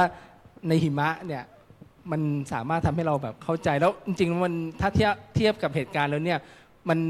คล้ายๆกับบ้านเราเหมือนกันนะครับการรัฐประหารการอะไรอย่างเงี้ยทำให้รู้สึกมันอินไปกับตัวเรื่องมันด้วยแล้วก็จริงผมชอบให้หิมะมันตกตลอดเวลามันมันเป็นอารมณ์ที่แบบโอ้โหโอ้โหแบบมันหนาวเหน็บมันแบบเห็นภาพขาวโพลนของบรรยากาศแล้วผมทำให้ผมนึกถึงปราสาทของคับก้าขึ้นมาอย่างเงี้ยนะครับเป็นเป็นเป็นเรื่องที่อ่านแล้วรู้สึกว่ามีความประทับใจอย่างอย่างสูงเหมือนกันนะครับพี่หนุ่มพี่หนุ่มได้พูดเอาไว้ว่าแบบคือใช้ใจเรื่องนึงอ่ะกับใช้สมองเรื่องนึงอ่ะซึ่งมันไม่มีอะไรที่ดีหรือด้อยหรืออะไรมากไปกว่ากันเลยอะค่ะคราวนี้คือทุกคนได้อ่านเหมือนกันหมดแล้วเนาะทั้งทั้งทั้งสองเล่มของปามุกนะคะแล้วก็แบบยื้อกันอยู่นานมากทีเดียวจำได้วันยังคืนเก่าคือยื้อกันอยู่นานมากคืออยากจะบอกว่าพิพิธภัณฑ์แห่งความไร้เดียงสาเนี่ยเป็นเล่มที่สนุกมากๆเอาจริงคือสนุกกว่าเล่มนี้อีกถ้าใช้คำว่าสนุกนะสนุกกว่าสนุกสนุกนะครับอะไรอย่างเงี้ยแล้วก็จริงๆก็มีการเมืองอยู่เหมือนกันแล้วก็จริงแต่ว่าถ้าเกิดใครอยู่ในสายของเรื่องรักเนี่ยผมว่าพิพิธภัณฑ์แห่งความไร้เดียงสาเนี่ยเป็นเรื่องที่แบบมาเต็มมากสนุกจริงๆแม้แต่ผมเองก็แบบโอ้ยแม่งขนาดปามุกนี่เขียนอย่างนี้เลยล่ะเรื่องรักเรื่องใคร่เรื่องคุณรอผู้หญิงคนนี้เป็นเวลาแบบเก็บก้นบุหรี่ต่างๆอะไรอย่างเงี้ยมันคือทุกอย่างมันโรแมนติกไปหมดใช่แล้วก็นอกนอกนอกจากหนังสือเนี่ยของพิพิธภัณฑ์นะฮะเขายังมีอย่างอื่นเช่นทำพิพิธภัณฑ์จริงๆขึ้นมาด้วยซึ่งทำให้เรื่องอ่ะหรือว่าตัวนิยายเนี่ยกลายเป็นมีความเข้มข้นขึ้นมาอีก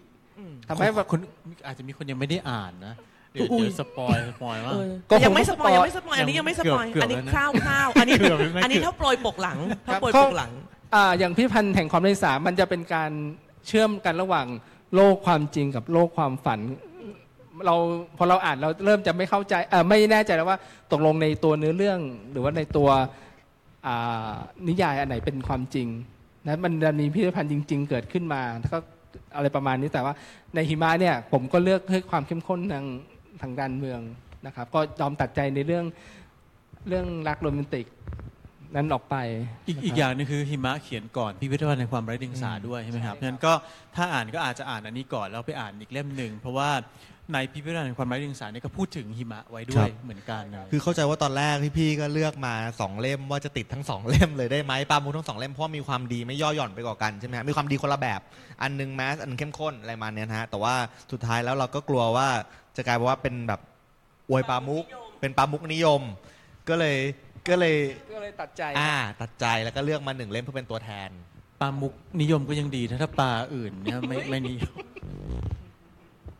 อ่าต่อที่พี่หนุ่มเลยดีกว่า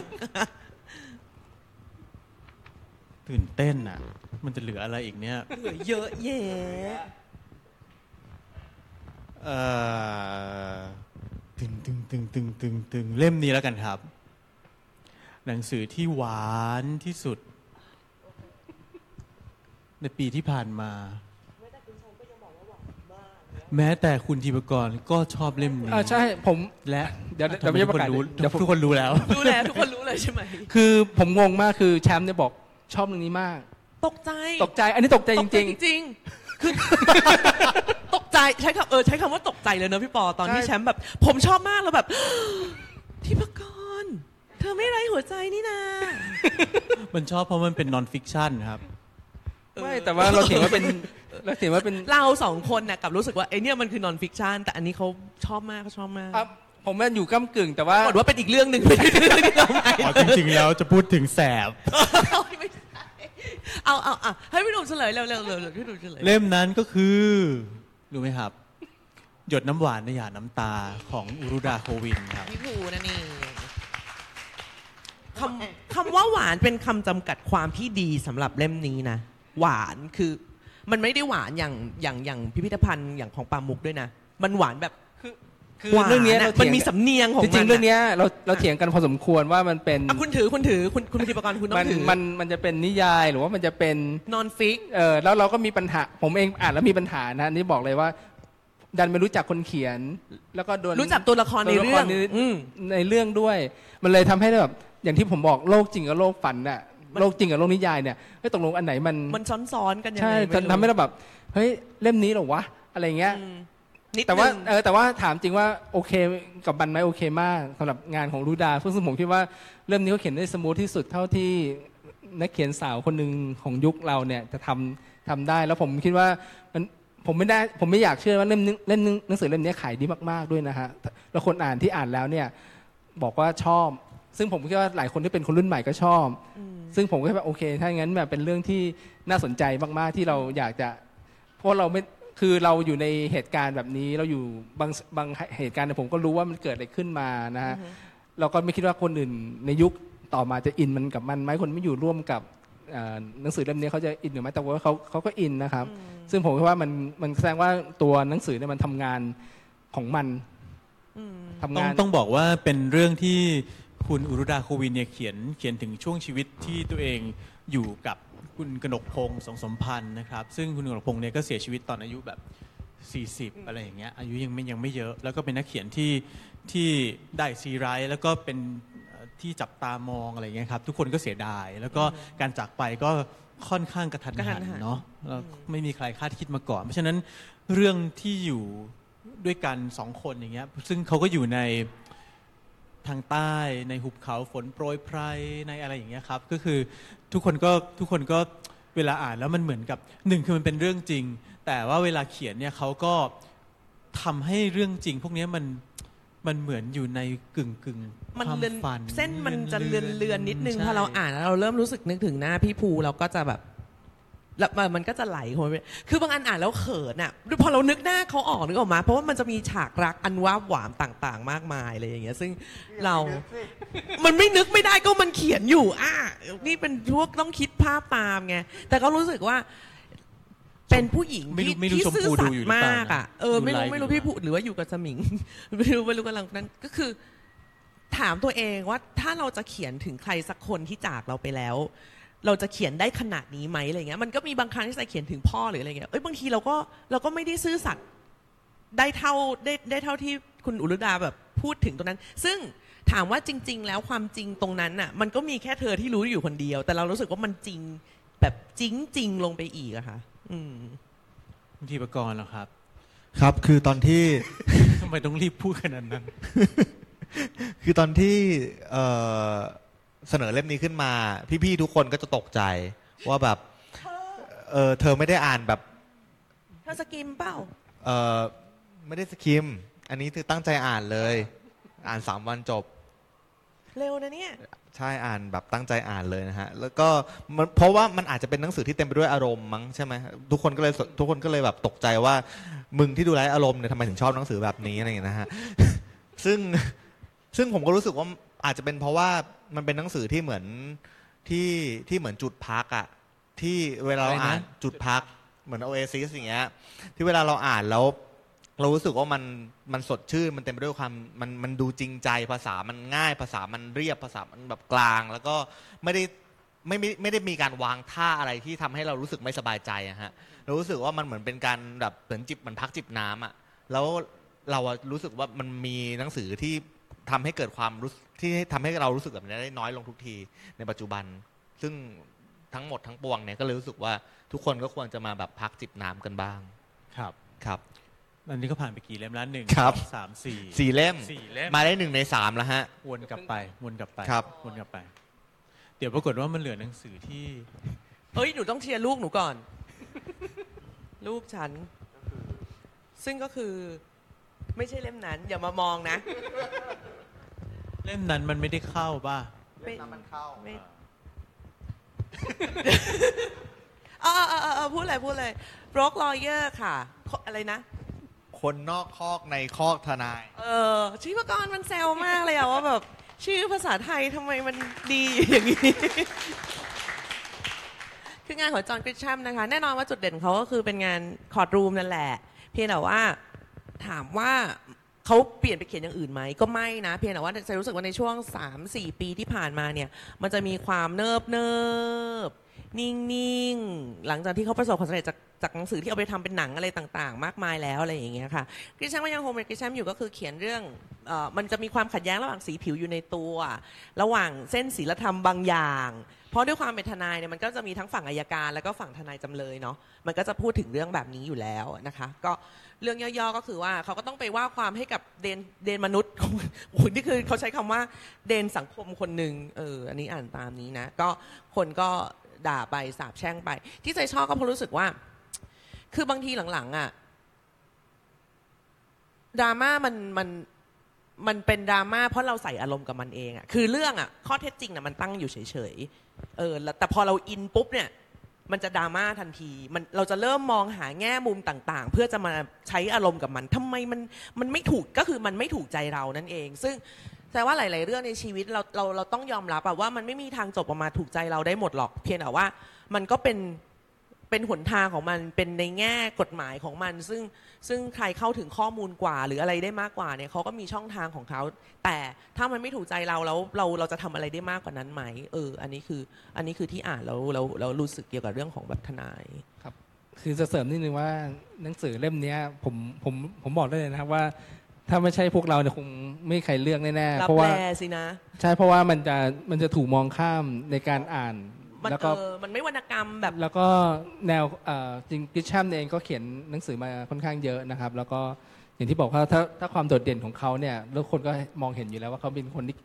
คนที่เขียนเก่งๆแต่ว่าจริงมีใครสักคนหยิบขึ้นมาบอกให้ลองเล่มนี้ลองอ่านดูซึ่งผมก็คิดว่ามันความสนุกเนี่ยแล้วก็จริงความสุขของมันเนี่ยก็เป็นเรื่องที่เครียดนะฮะเรื่องที่อยู่ในศาลเรื่องที่จะต้องไปต่อสู้ให้กับฆาตกรใช่ไหมฮะมันจะกลายเป็นเรื่องที่แบบมีความขัดแย้งในตัวมันเองซึ่งผมว่าแนวแนวทางแบบนี้เนี่ยต้องบอกว่าเขาทำเก่งมากๆมันไม่ได้ใหม่ไม่ได้แปลกใหม่โอ้โหชีวิตนี้ไม่เคยมีใครเขียนแบบนี้มาก่อนเลยเพียงแต่ว่าคนที่เขียนแล้วเอาอยู่ได้แทบทุกครั้งเนี่ยยังไงแสดงว่ามันก็น่าจะเป็นจุดเริ่มในการที่จะอ่านเรื่องนี้แล้วก็ไปหาหนังที่ทำจากหนังสือของเขาหรือไปหาหนังสือเล่มอื่นๆของเขามาซึ่งจริงๆแล้วของไทยมีแปลอยู่เรื่อยๆพอสมควรนะคะแต่ว่าก็แล้วแต่สำนวนแปล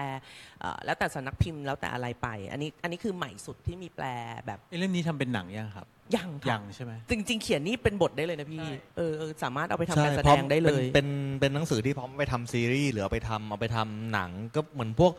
จริงๆคือหนังสือตระกูลนี้เรียกว่า page turner ใช่ไหมฮะคือเป็นหนังสือที่ที่เหมือนแบบในทุกๆหน้าที่เราพออ่านจบปุ๊บเราจะเราจะ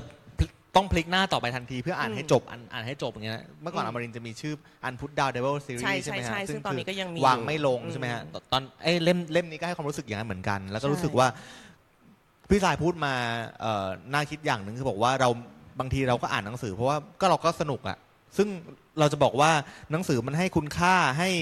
มุมมองทางด้านสังคมอะไรทั้งหมดมั้ยทุกเล่มก็คงมีมุมมองทางด้านสังคมมาเหมือนกันนั่นแหละแต่ว่าเล่มนี้มันก็ให้ความสนุกด้วยเราใช่แต่บางเล่มก็เป็นเพื่อนเรา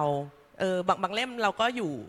เราเรากอดคอได้โอบไหล่แตะไหล่ได้บางเล่มก็ต้องสวัสดีอะไรอย่างเงี้ยคือหนังสือมันมีความมันมีความต่างทางทางอะไรแบบนั้นอยู่ซึ่งซึ่งมันก็จะมันจะแตกต่างออกไปแล้วก็ไม่ใช่ข้อผิดที่ว่าเล่มนี้มันป๊อปไปอะไรอย่างเงี้ยหรือแบบ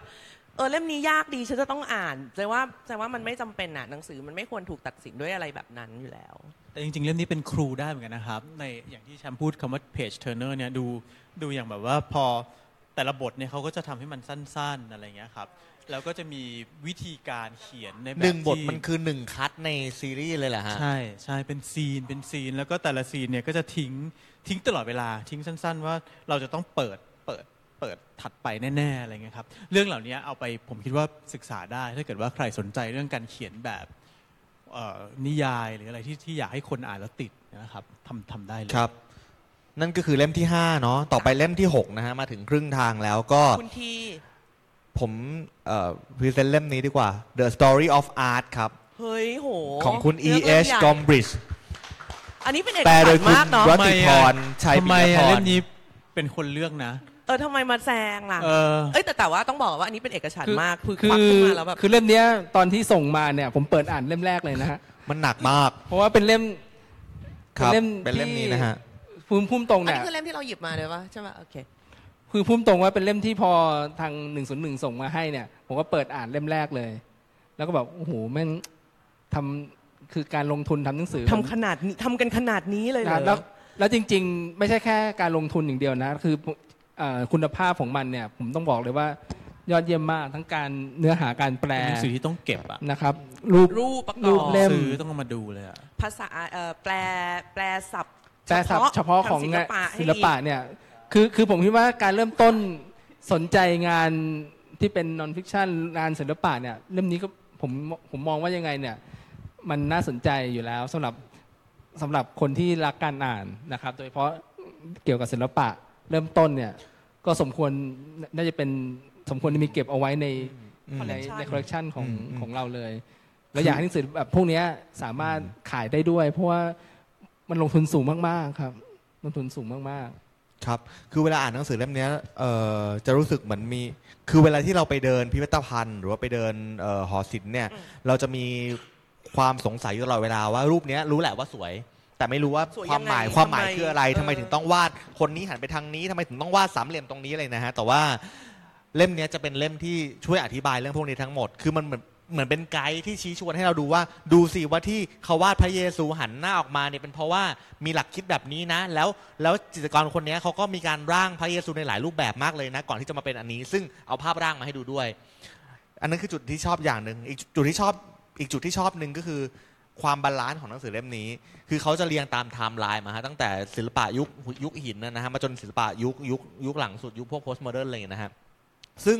ในแต่ละยุคก็จะมีการจะมีการรักษาสมดุลที่ดีมากหนังสือบางเล่มมาเวลาที่ไปถึงลีโอนาร์โดดาวินชีปุ๊บจะให้พื้นที่จะให้พื้นที่ดาวินชีเยอะมากหรือว่าจะให้พื้นที่โมเน่อย่างเงี้ยเยอะมากแต่ว่าเล่มนี้จะค่อนข้างกระจายให้เราเห็นภาพรวมของยุคนั้นๆจริงๆซึ่งเรารู้สึกว่าไอ้การรักษาความแบบไม่ไม่ประเจิดประเจ้อเกินไปสำหรับตอนศิลปินบางคนเนี่ยมันมันมันเท่อะแล้วมันแล้วมันพอดีอะฮะครับจริงๆไอ้เล่มนี้ The Story of Art ของไอ้ Gombrich เล่มเนี้ยนะครับไม่ใช่ไอ้ไม่ใช่ไอ้ Gombrich ของ Gombrich เล่มนี้เนี่ยเป็นตำราที่นักเรียนฝรั่งเขาก็จะต้องเรียนกันอะไรเงี้ยครับซึ่งทำให้เขาจะรู้พื้นฐานของของศิลปะตะวันตกทั้งหลายแต่ว่าถ้าเราจะไปอ่านภาษาอังกฤษบางทีเราก็ไม่มีความอดทนจะไปอ่านมันใช่ไหมครับบอกเลยว่าไม่มีมานะมากพอเพราะดูจากไซส์แล้วข้างในโอ้ใช่เพิ่มอย่างเดียวมันเลยเป็นดีใจมากที่มีการแปลเป็นภาษาไทยเพราะว่า พอเป็นไทยเราเราก็แปลดีด้วยแต่ว่าเวลาที่เราเปิดดูครับเราก็อาจจะถ้าไม่สนใจยุคนี้เราก็จะอังกฤษไปดูยุคนั้นยุคโน้นยุคนี้คือบางทีก็ดูรูปก่อนแล้วก็จากรูปแล้วก็ค่อยไปดูคำอธิบายของมันก็ได้หรือถ้าเมื่อไหร่เราจะสมมุติว่าเราจะไปเที่ยวเมืองนอกแล้วก็ไปตั้งใจว่าจะไปดูมิวเซียมอันนี้แล้วเรารู้ว่ามิวเซียมนี้มีรูปนี้อยู่เนี่ยเราก็มาดูจากในเล่มนี้ได้ว่าความเป็นมาเป็นไปของมันเป็นยังไงแล้วเวลาที่ไปดูภาพเหล่านั้นก็จะจะซับซึ้งมากขึ้นจะจะสนุกกับมันมากขึ้นเนี่ยหรอก็ใจรู้สึกว่ามันตั้งตั้งไว้บนเป็น coffee table book ที่แบบก็ตั้งไปเถอะมันมันไม่แต่มันมีค่ามากกว่านั้นนะในการใช่แต่คือแบบอย่างอย่างคืออย่างน้อยถ้าบอกว่า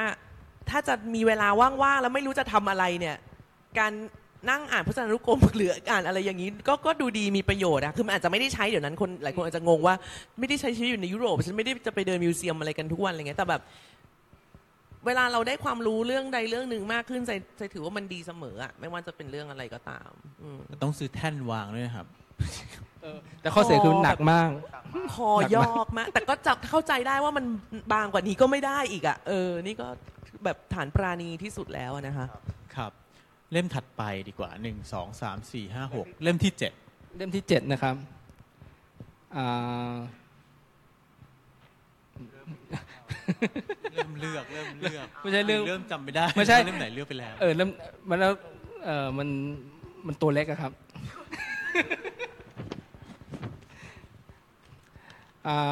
เล่มที่เจ็ดเดี๋ยวผมเลือกก่อนอ้าวโอเคได้ละคาสและควินินครับของคุณพิพัฒน์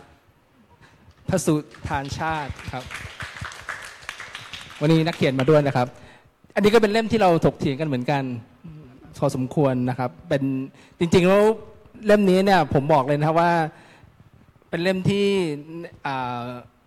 ตั้งแต่ก่อนหนังสือออกจนหนังสือออกและหลังหนังสือออกเนี่ยมีการถกเถียงกันเป็นระยะระยะจากในวงวิชาการต่างๆพอสมควรแล้วเป็นเล่มที่ผมว่ามันมีความมันบางอย่างที่ที่ถ้าเราถ้าเราได้ติดตามมันตั้งแต่ต้นแต่ก่อนเป็นหนังสือจนเป็นหนังสือและหลังเป็นหนังสือเนี่ยมันเป็นอะไรที่ผมว่ามันเป็นสิ่งที่สนุกสำหรับเล่มนี้มันไม่ใช่แค่หนังสืออย่างนี้เล่มนี้มันอยู่วงวงนอกของหนังสือหรือว่าการพูดคุยเกี่ยวกับปากไก่และใบเรือและหนังสือเล่มนี้คาดและควินินเล่มนี้เนี่ยมันเป็นสิ่งที่มันควรจะเกิดขึ้นบ่อยๆในในแวดวงของคนทำหนังสือนะครับผมเห็นแล้วว่าคุณดิปกรกำลังจะแปลงร่างคุณสรินีไม่ใช่ไม่แปลงไม่แปลงร่างไม่แปลงร่างก็พี่ยุ้ยสรินีก็บอกว่าอ่านสนุกไม่แพ้ปากไก่และใบเรือของอาจารย์นิธิเอี่ยวศรีวงศ์นะฮะซึ่งหนังสือเล่มนี้เนี่ยจงใจรื้อสร้างและโดยรวมก็ถือว่าประสบความสำเร็จในการรวบรวมและนำเสนอหลักฐานทางประวัติศาสตร์มาคัดง้างทฤษฎีของอาจารย์นิธิเกี่ยวกับกระดุมพีต้นรัตนโกสินทร์แต่พี่ยุ้ยก็มีหมายเหตุมานิดหน่อยถึงแม้ว่าพี่ยุ้ยจะคิดว่าหนังสือเล่มนี้รื้อมากกว่าสร้างก็ตามครับคือปัญหาหนึ่งสำหรับคนอ่านเล่มนี้ก็จะมีคำถามว่าต้องอ่านปากไก่และใบเรือก่อนไหมหรือว่าเล่มนี้อ่านได้เลยสำหรับผมคิดว่าถ้าอ่านก่อนก็โอเคแต่ถ้าไม่อ่านเนี่ยมันก็เป็นเล่มนึงที่กระตุ้นให้เราอยากจะกลับไปอ่านปากไก่และใบเรือพอสมควรนะครับแล้วอย่างที่บอกว่า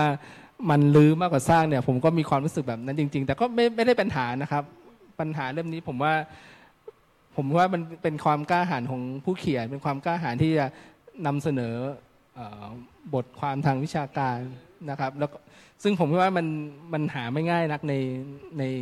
ในยุคนี้คือจริงๆผมอ่านปากไก่และใบเรือนะครับแต่ว่าอ่านไม่รู้นานกี่ปีแล้วคือตอนนี้จำไม่ได้แล้วอ่ะเหมือนกันแล้วตอนที่มาอ่านเล่มนี้ก็ไม่ได้ไม่ได้เอาปากไก่มาอ่านอีกทีไม่ได้อ่านเทียบกันก็ก็ก็มีความรู้สึกว่าต่อให้ไม่ได้อ่านปากไก่และใบเรือมาก่อนอ่ะก็อ่านก็อ่านได้นะครับอ่านได้คือคุณพิพัฒน์เนี่ยไม่ได้เป็นนักวิชาการเนาะแต่ว่าหนังสือเล่มนี้มีท่าทีที่ที่เป็นวิชาการมากๆอยู่เหมือนกันแต่ว่าผมไม่รู้สิผมผมเข้าใจว่าความที่ไม่ได้เป็นนักวิชาการนี่แหละมันเลยทำให้มันมีอะไรบางอย่างที่เวลาอ่านแล้วมันเข้าถึงคนทั่วไปได้อะถ้าเป็นนักวิชาการเออนั่นเงินแท้ๆมันจะมีอะไรบางอย่างที่ที่บางทีมันแข็งๆวิชาการวิชาการไปเลยอะไรเงี้ยอันนี้มันมีบางอย่างที่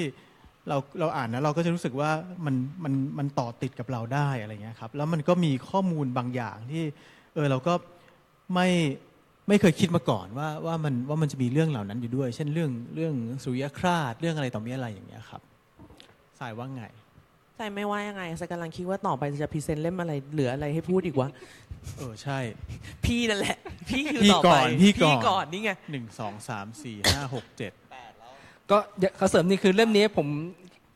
ถ้าใครอยากคิดว่ามันมันยากผมว่าไม่ยากครับลองลองดูเป็นเล่มที่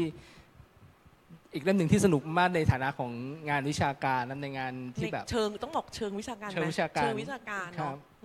ก็ลองดูผมว่าเป็นเล่มเล่มนึงที่น่าสนใจอยู่ครับ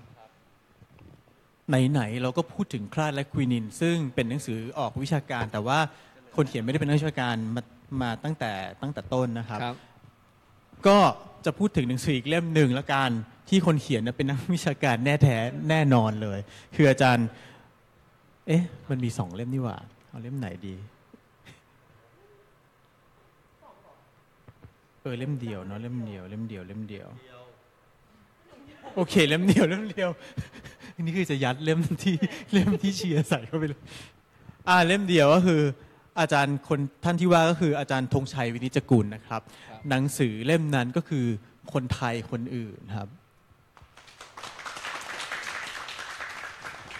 มันสนุกอย่างน่าประหลาดมันแปลกตรงที่ว่าอย่างคลาดและควีนินเนี่ยความสนุกความสนุกก็อยู่ที่ความไม่ได้เป็นวิชาการมากขนาดนั้นเล่มนี้อันนี้เป็นเชิงข้อมูลแล้วสนุกเออเป็นข้อมูลที่น่าสนใจและสนุกแต่อันเนี้ยวิชาการวิชาการไปเลยแต่สนุกสนุกทำไมสนุกได้ขนาดนี้ก็ไม่รู้อ่ะไม่รู้จะอธิบายยังไง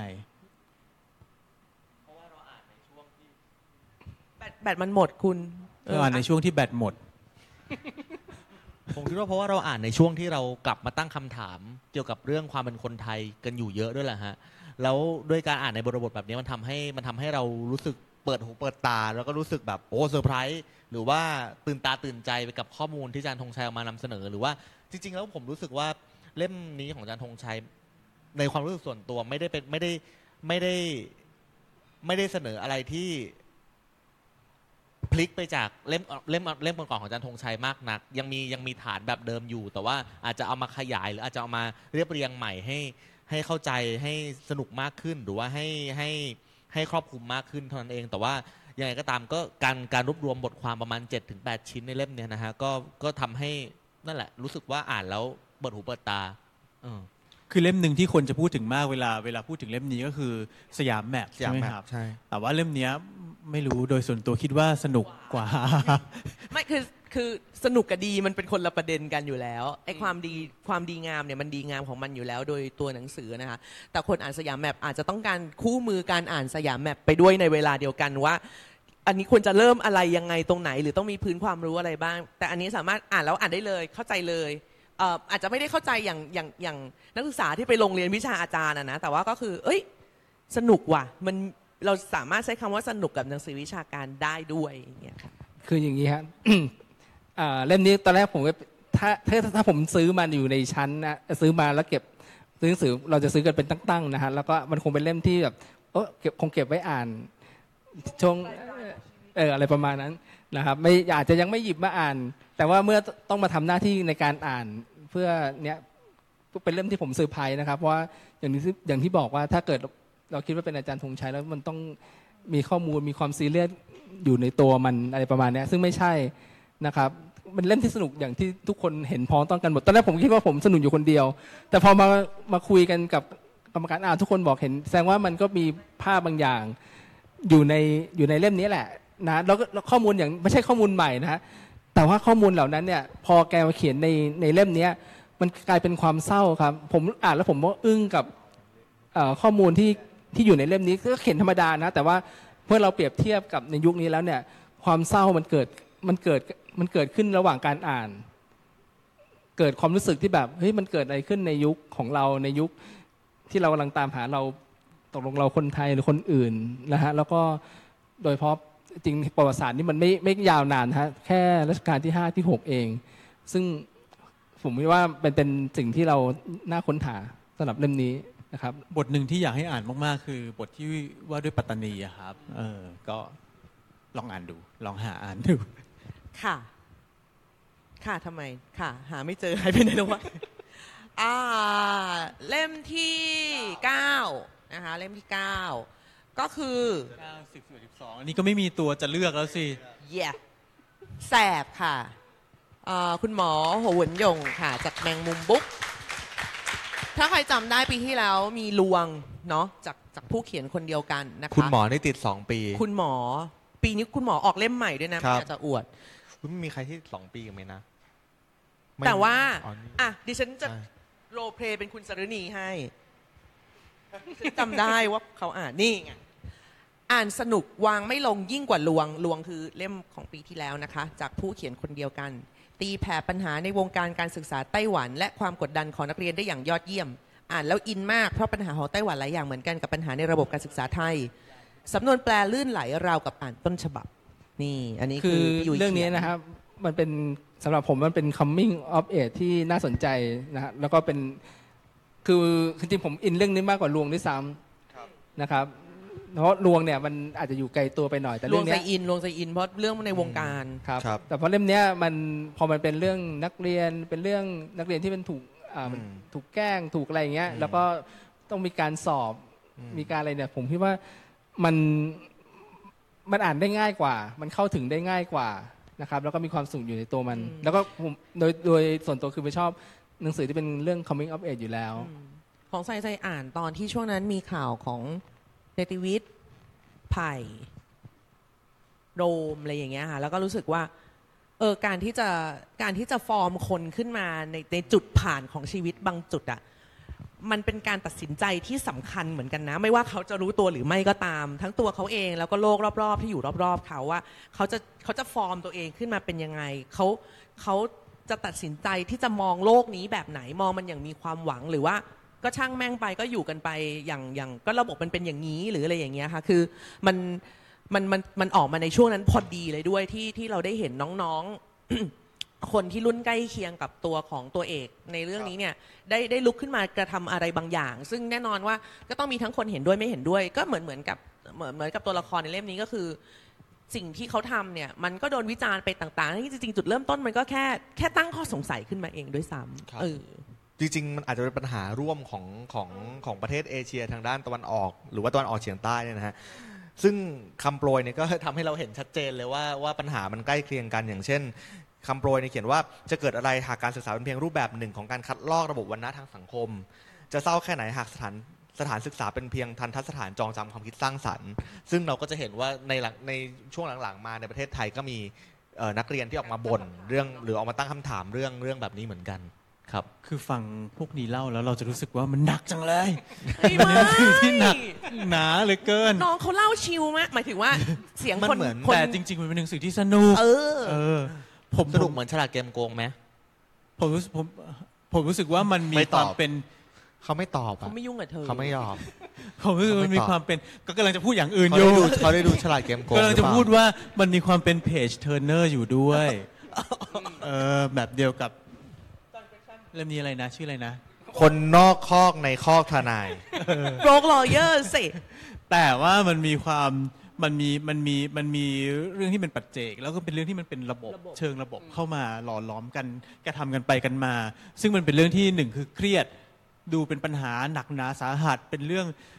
สังคมด้วยเป็นเรื่องตัวตน coming of age มันหลายเรื่องมากนะครับแต่ว่ามันทำให้หนังสือออกมาเนี่ยสนุกได้เนี่ยคือคนเขียนเนี่ยเก่งมากอะไรอย่างเงี้ยครับก็ก็ชวนอ่านแล้วก็จริงๆคือจะบอกว่าเมื่อกี้ที่พวกนี้เล่าแล้วมันฟังดูเครียดเครียดเนาะดูทำไมแบบเธอพูดแล้วมันดูเฮ้ยมันมันมันเออเดี๋ยวจะนึกว่าแบบอันตกลงของอาจารย์ธงชัยดูไม่เครียดเท่านี้เลยอะไรอย่างเงี้ยอันนี้สนุกนะเอออันนี้คือคือหมายถึงว่าได้บันเทิงด้วยแน่ๆเพราะว่าก็มีความแบบเข้มข้นฉับไวฉึบฉับตามสไตล์ของคุณหมอคนเขียนจ้ะครับนั่นก็คือเล่มที่สิบเนาะต่อไปเล่มที่ไม่ใช่เล่มที่เก้าเล่มที่เก้าต่อไปเป็นเล่มที่สิบนะเล่มที่สิบที่ผมจะนำเสนอก็คือเล่มนี้ฮะ A Little History of Religion ครับของ Richard Holloway ผู้แปลคือคุณสุนันทา วรรณสินครับสำนักพิมพ์ Open World อันนี้ก็เห็นพ้องต้องกันทุกคนเหมือนกันเนาะว่าอยากจะส่งให้คนที่ชอบแปะธรรมะฮะฮะแบบคนที่แชร์แต่แบบ ด้านตัวเองหรืออะไรบางอย่างประหลาดๆแล้วอยากรู้ให้รู้ว่าโลกมันกว้างนะมันก็มีหลายอย่างบนโลกนี้เอออยากให้พูดต่อเลยเดี๋ยวก็จะไปกันใหญ่คือหนังสือชุด A Little History ในฉบับภาษาอังกฤษเนี่ยเป็นเป็นหนังสือที่ทำกันมายาวนานเนาะมี A Little History of Philosophy of Religion of Economics ก็คือเป็นหนึ่งศูนย์หนึ่งของความรู้ต่างๆใช่ๆแล้วก็ส่วนใหญ่แล้วในซีรีส์นี้เป็นหนังสือที่เขียนแล้วเราเราอ่านเราอ่านจบได้ในเวลาไม่นานแต่ว่าเราได้ภาพรวมเราได้โอเวอร์วิวของของแขนงวิชานั้นทั้งหมดซึ่ง A Little History of Religion ก็เป็นหนังสือชุดนี้เล่มนึงที่ที่ผมรู้สึกว่าอ่านแล้วมันได้ครบจริงๆอะฮะอ่านอ่านแล้วรู้สึกอาจจะไม่ได้ละเอียดมากขนาดไปแบบอ่านหนังสือเรียวยาวหรือว่าอ่านอ่านเฉพาะเฉพาะนักศาสนาพุทธหรือศาสนาคริสต์อะไรอย่างเงี้ยแต่ว่าผมรู้สึกว่าอย่างน้อยอะเราได้แตะๆไว้เราได้รู้ๆไว้ในขณะที่สมมุติถ้ามีคนมาพูดเราพูดเกี่ยวกับเรื่องนี้เราจะได้อย่างน้อยมีข้อมูลพื้นฐานบ้างพอคุยกันได้ก็ดีครับแล้วก็ที่สำคัญก็คือก็สนุกมันสนุกทุกทุกเล่มในเนี้ยจะมีจุดเด่นก็คือเนี่ยก็ต้องสนุกในในในทางใดทางหนึ่งครับคือ Open World เนี่ยเขาถนัดทำหนังสือที่เป็นจุดเริ่มต้นของของสำหรับคนเริ่มต้นนะฮะแต่ว่าถามว่ามันมันละเอียดไหมสำหรับผมเนี่ยคิดว่าเป็นเรื่องที่ต้องผู้อ่านเมื่ออ่านเล่มเหล่านี้แล้วเนี่ยไปต่อซึ่งผมว่ามันมันมีคุณค่านะครับโดยเฉพาะเล่มนี้เนี่ยก็ทำมาทุกทุกอย่างเลยนะเศรษฐศาสตร์การเมืองแล้วก็จนถึงเรื่องศาสนาเนี่ยซึ่งก็ครบเซตสำหรับซึ่งศาสนาดูโคตรจะไม่น่าสนุกที่สุดเลยอ่ะจริงครับแต่สนุกซะอย่างนั้นไม่คือไม่รู้ไม่ไม่ไม่รู้จะใช้คำว่าอะไรดีว่าแบบมันไม่ได้สนุกแบบห้าห้าค่ะมันมันสนุกแบบเออยิ่งพูดยิ่งแย่ว่ะเดี๋ยวพูดไงดีนะมันสนุกเพราะมันสนุกอ่ะมันได้ไหมหนังสือมันหนังสือเล่มนึงสามารถสนุกเพราะสนุกเฉยๆได้ไหมคือถ้าสังเกตถ้าเราเลือกหนังสือเนี่ยอันนึงก็คืออ่านอ่านแล้วสนุกก่อนมีความสนุกบางอย่างก่อนนะครับนี่ก็เป็นอีกเล่มนึงเหมือนกันที่ที่ที่เป็นแบบนั้นนะครับคือคือจะบอกว่าดีใจมากที่มันมีโปรเจกต์ความน่าจะอ่านขึ้นมาเนื่องจากว่าเล่มนี้เนี่ยตอนมันออกมาปุ๊บผมก็ซื้อแล้วก็ลืมแล้วก็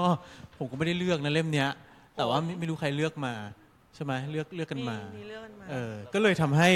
ได้ได้มาอ่านอีกทีนึงคือไม่ได้มาอ่านได้ไปค้นจากที่ลืมไว้ค้นมาได้เลยทำให้ได้ได้อ่านเล่มนี้ไม่งั้นก็จะวางกล่องทิ้งเอาไว้อย่างเงี้ยครับแต่ว่าเล่มเนี้ยจริงๆก็พูดกันมาหมดแล้วแหละว่ามันอ่านสนุกมันเป็นเกรดประวัติศาสตร์ในด้านศาสนาต่างๆทั้งหลายแหละมันไม่ได้เป็นตำรามันไม่ได้เขียนขึ้นมาด้วยวิธีแบบตำราครับแต่ว่ามันเขียนหนังสือแบบนอนฟิคชั่นที่มันมีการคิดเรื่องการเขียนการวางโครงเรื่องอะไรต่างๆนานาโดยที่เอาเรื่องเล็กๆน้อยๆยิบย่อยต่างๆนานาเนี่ยเอามาเอามาร้อยเรียงทำให้เราเห็นภาพใหญ่อีกทีนึงแต่มันไม่ใช่มาพูดว่าศาสนาคริสต์มีกำเนิดมาจากดินแดนอะไรเงี้ยคือไม่ใช่แบบนั้นเออไม่ได้แบบนั้นครับครับสองเล่มแล้วครับสองเล่มแล้วก็พี่ปองจะลองปรึกษากับพี่หนุ่มก่อนไหมว่าใครจะเอิ้นเรื่องอะไรอ๋องั้นผมผมเลือกเล่มนี้แล้วกันเนินนางแห่งวีนัสเนินนางวีนัสเดี๋ยวนะผมหาไม่เจอแต่ผมจำได้ใช่ไหมใช่ถูกค่ะถูกหนูเลือกค่ะหนูเลือกหนูเลือกโบกมือเย่ครับก็ของอาอนาอิสนินนะครับก็เป็นอีโรติกอีโรติกแบบคลาสสิกมากครับคือคือคือบอกตรงๆนะว่าไอ้ถ้าเราพูดถึงนิยายอีโรติกเนี่ยมันคงไม่ผ่านเข้ามาสู่แบบทั้งลองลิสต์และช็อตลิสต์แน่ๆใช่ไหมฮะงั้นนี่คือเล่มที่คือแต่ว่าผมว่าเล่มนี้อ่านอาจจะอ่านยากกว่าเล่มอื่นๆของอนาของอนาอิสนินนะครับแต่ว่าเป็นเล่มที่ผมว่ามันมันเหมาะพอเหมาะพอเจาะกับอันนี้อันนี้ในฐานะคนเลือกเนี่ยค่ะที่เป็นผู้หญิงด้วยนะคือบางทีอ่านนิยายบางอย่างจะรู้สึกว่าถูกคุกคามทางเพศจะรู้สึกอยากติดแฮชแท็กมีทูไปด้วยข้างหลังว่าแบบมันอึดอัดแต่ว่าอันนี้เพราะอาจจะเพราะความเป็นผู้หญิงด้วยหนึ่งสองก็คือความความยาวของเรื่องมันแต่ละเรื่องเนี่ยมันไม่ได้มากจนรู้สึกอึดอัดคุกคามหรืออะไรอย่างเงี้ยค่ะบอกบอกไม่ถูกเหมือนกันมันมันมันเหมือนเป็นการแบบเล่าเหตุการณ์ภายในบ่ายวันหนึ่งหรือหรืออะไรที่สั้นกว่านั้นหรืออะไรที่แฟนตาซีไปกว่านั้นแต่ว่าทุกเรื่องก็คือมีความอีโรติกอยู่นั่นแหละเพียงแต่ว่าก็ไม่ได้บรรยายซะโอ้โหเป็นแบบน่ากลัวน่าสะพรึงกลัวอะไรก็คือสำหรับไซไซว่ามันมันมันมันละเมียดละไมแล้วมันก็น่าสนใจแบบไม่น่าเบื่อไม่ได้เอากันเนี่ยเอากันอะไรเงี้ยคือแบบ พอเธอจ้าอะไรอย่างเงี้ยน่ากลัวจังเลยทำไมต้องเอากันตลอดเวลาแบบต้องคอยสกิปข้ามเหมือนดูเวลาเราเราดูหนังโป๊อ่ะนึกออกปะนึกออกหรือเปล่าเดี๋ยวไม่แต่อันนั้นนั่นแหละจะมีคือเวลาผู้หญิงเขียนอีโรติกเนี่ยจะมีลักษณะแบบเนี้ย